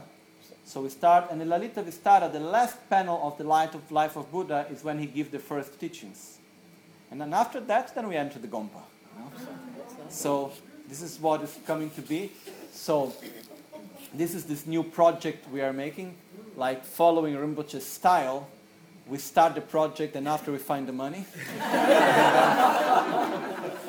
So this is more or less where we are now. And the idea is that everyone can offer one panel, or one or more panels. So we divide the cost of stone and permits and everything through the cost of the panels. So it's 120 panels. I think we can find 120 sponsors, you know, for all the panels. Yeah, or some people together. Or some people can also offer a panel together, like we did for the mandalas, you know. And the idea is to do the same way how we did for the mandalas. We put the dedication with the name, and then we put behind the stone panel when it comes. We put there, so the name remains there. Like we have the mandalas with the name that are there, we do the same thing also. Okay? Name and dedication. And also it's possible by looking, there is this blue book of the Lalitavistara. In the book, there is all the panels, so you can choose which panel you like. Okay? Anyhow, so this is all for our session of marketing. We can conclude now.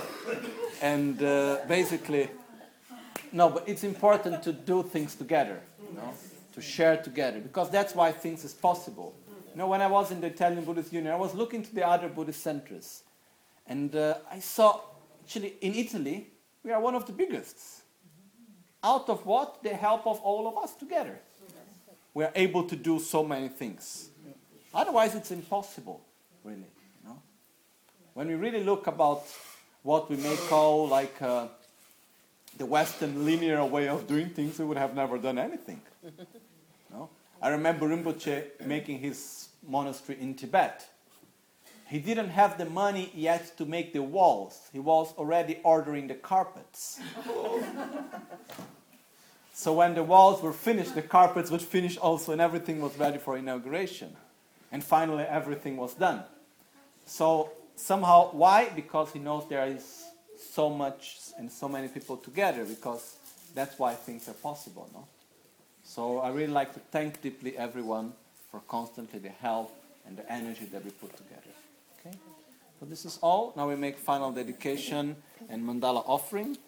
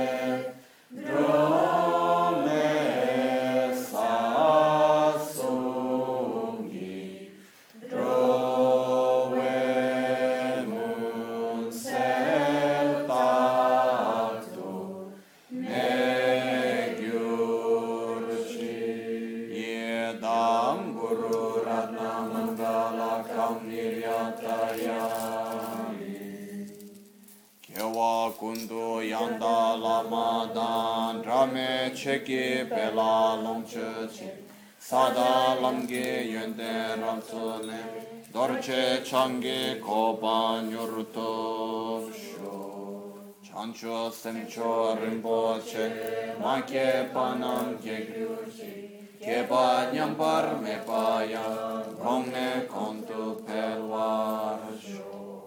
Ia modele zendele, ni me cuiandele xil, ni sentatu de.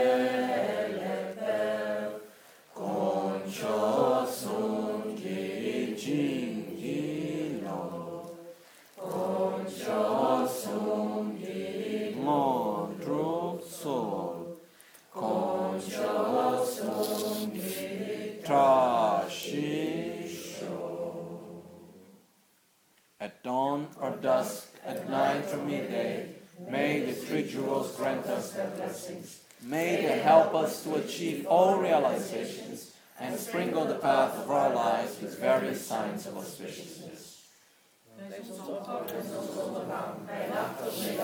Mogen de 3 weken onze zegeningen schenken. Mogen zij ons helpen alle realisaties te verwerven en het pad van ons leven besproeien met variërende tekens van voorspoed. Wij zijn dan afgegaan tot de Mahamudra. Naast de middags, mogen die 3 weken onze zegeningen leren. Mogen zij onszelf en alle verwerkingen zo langen und unsere Lebenswege mit den verschiedensten Segenseiten besprengen. Thank you very much, everyone.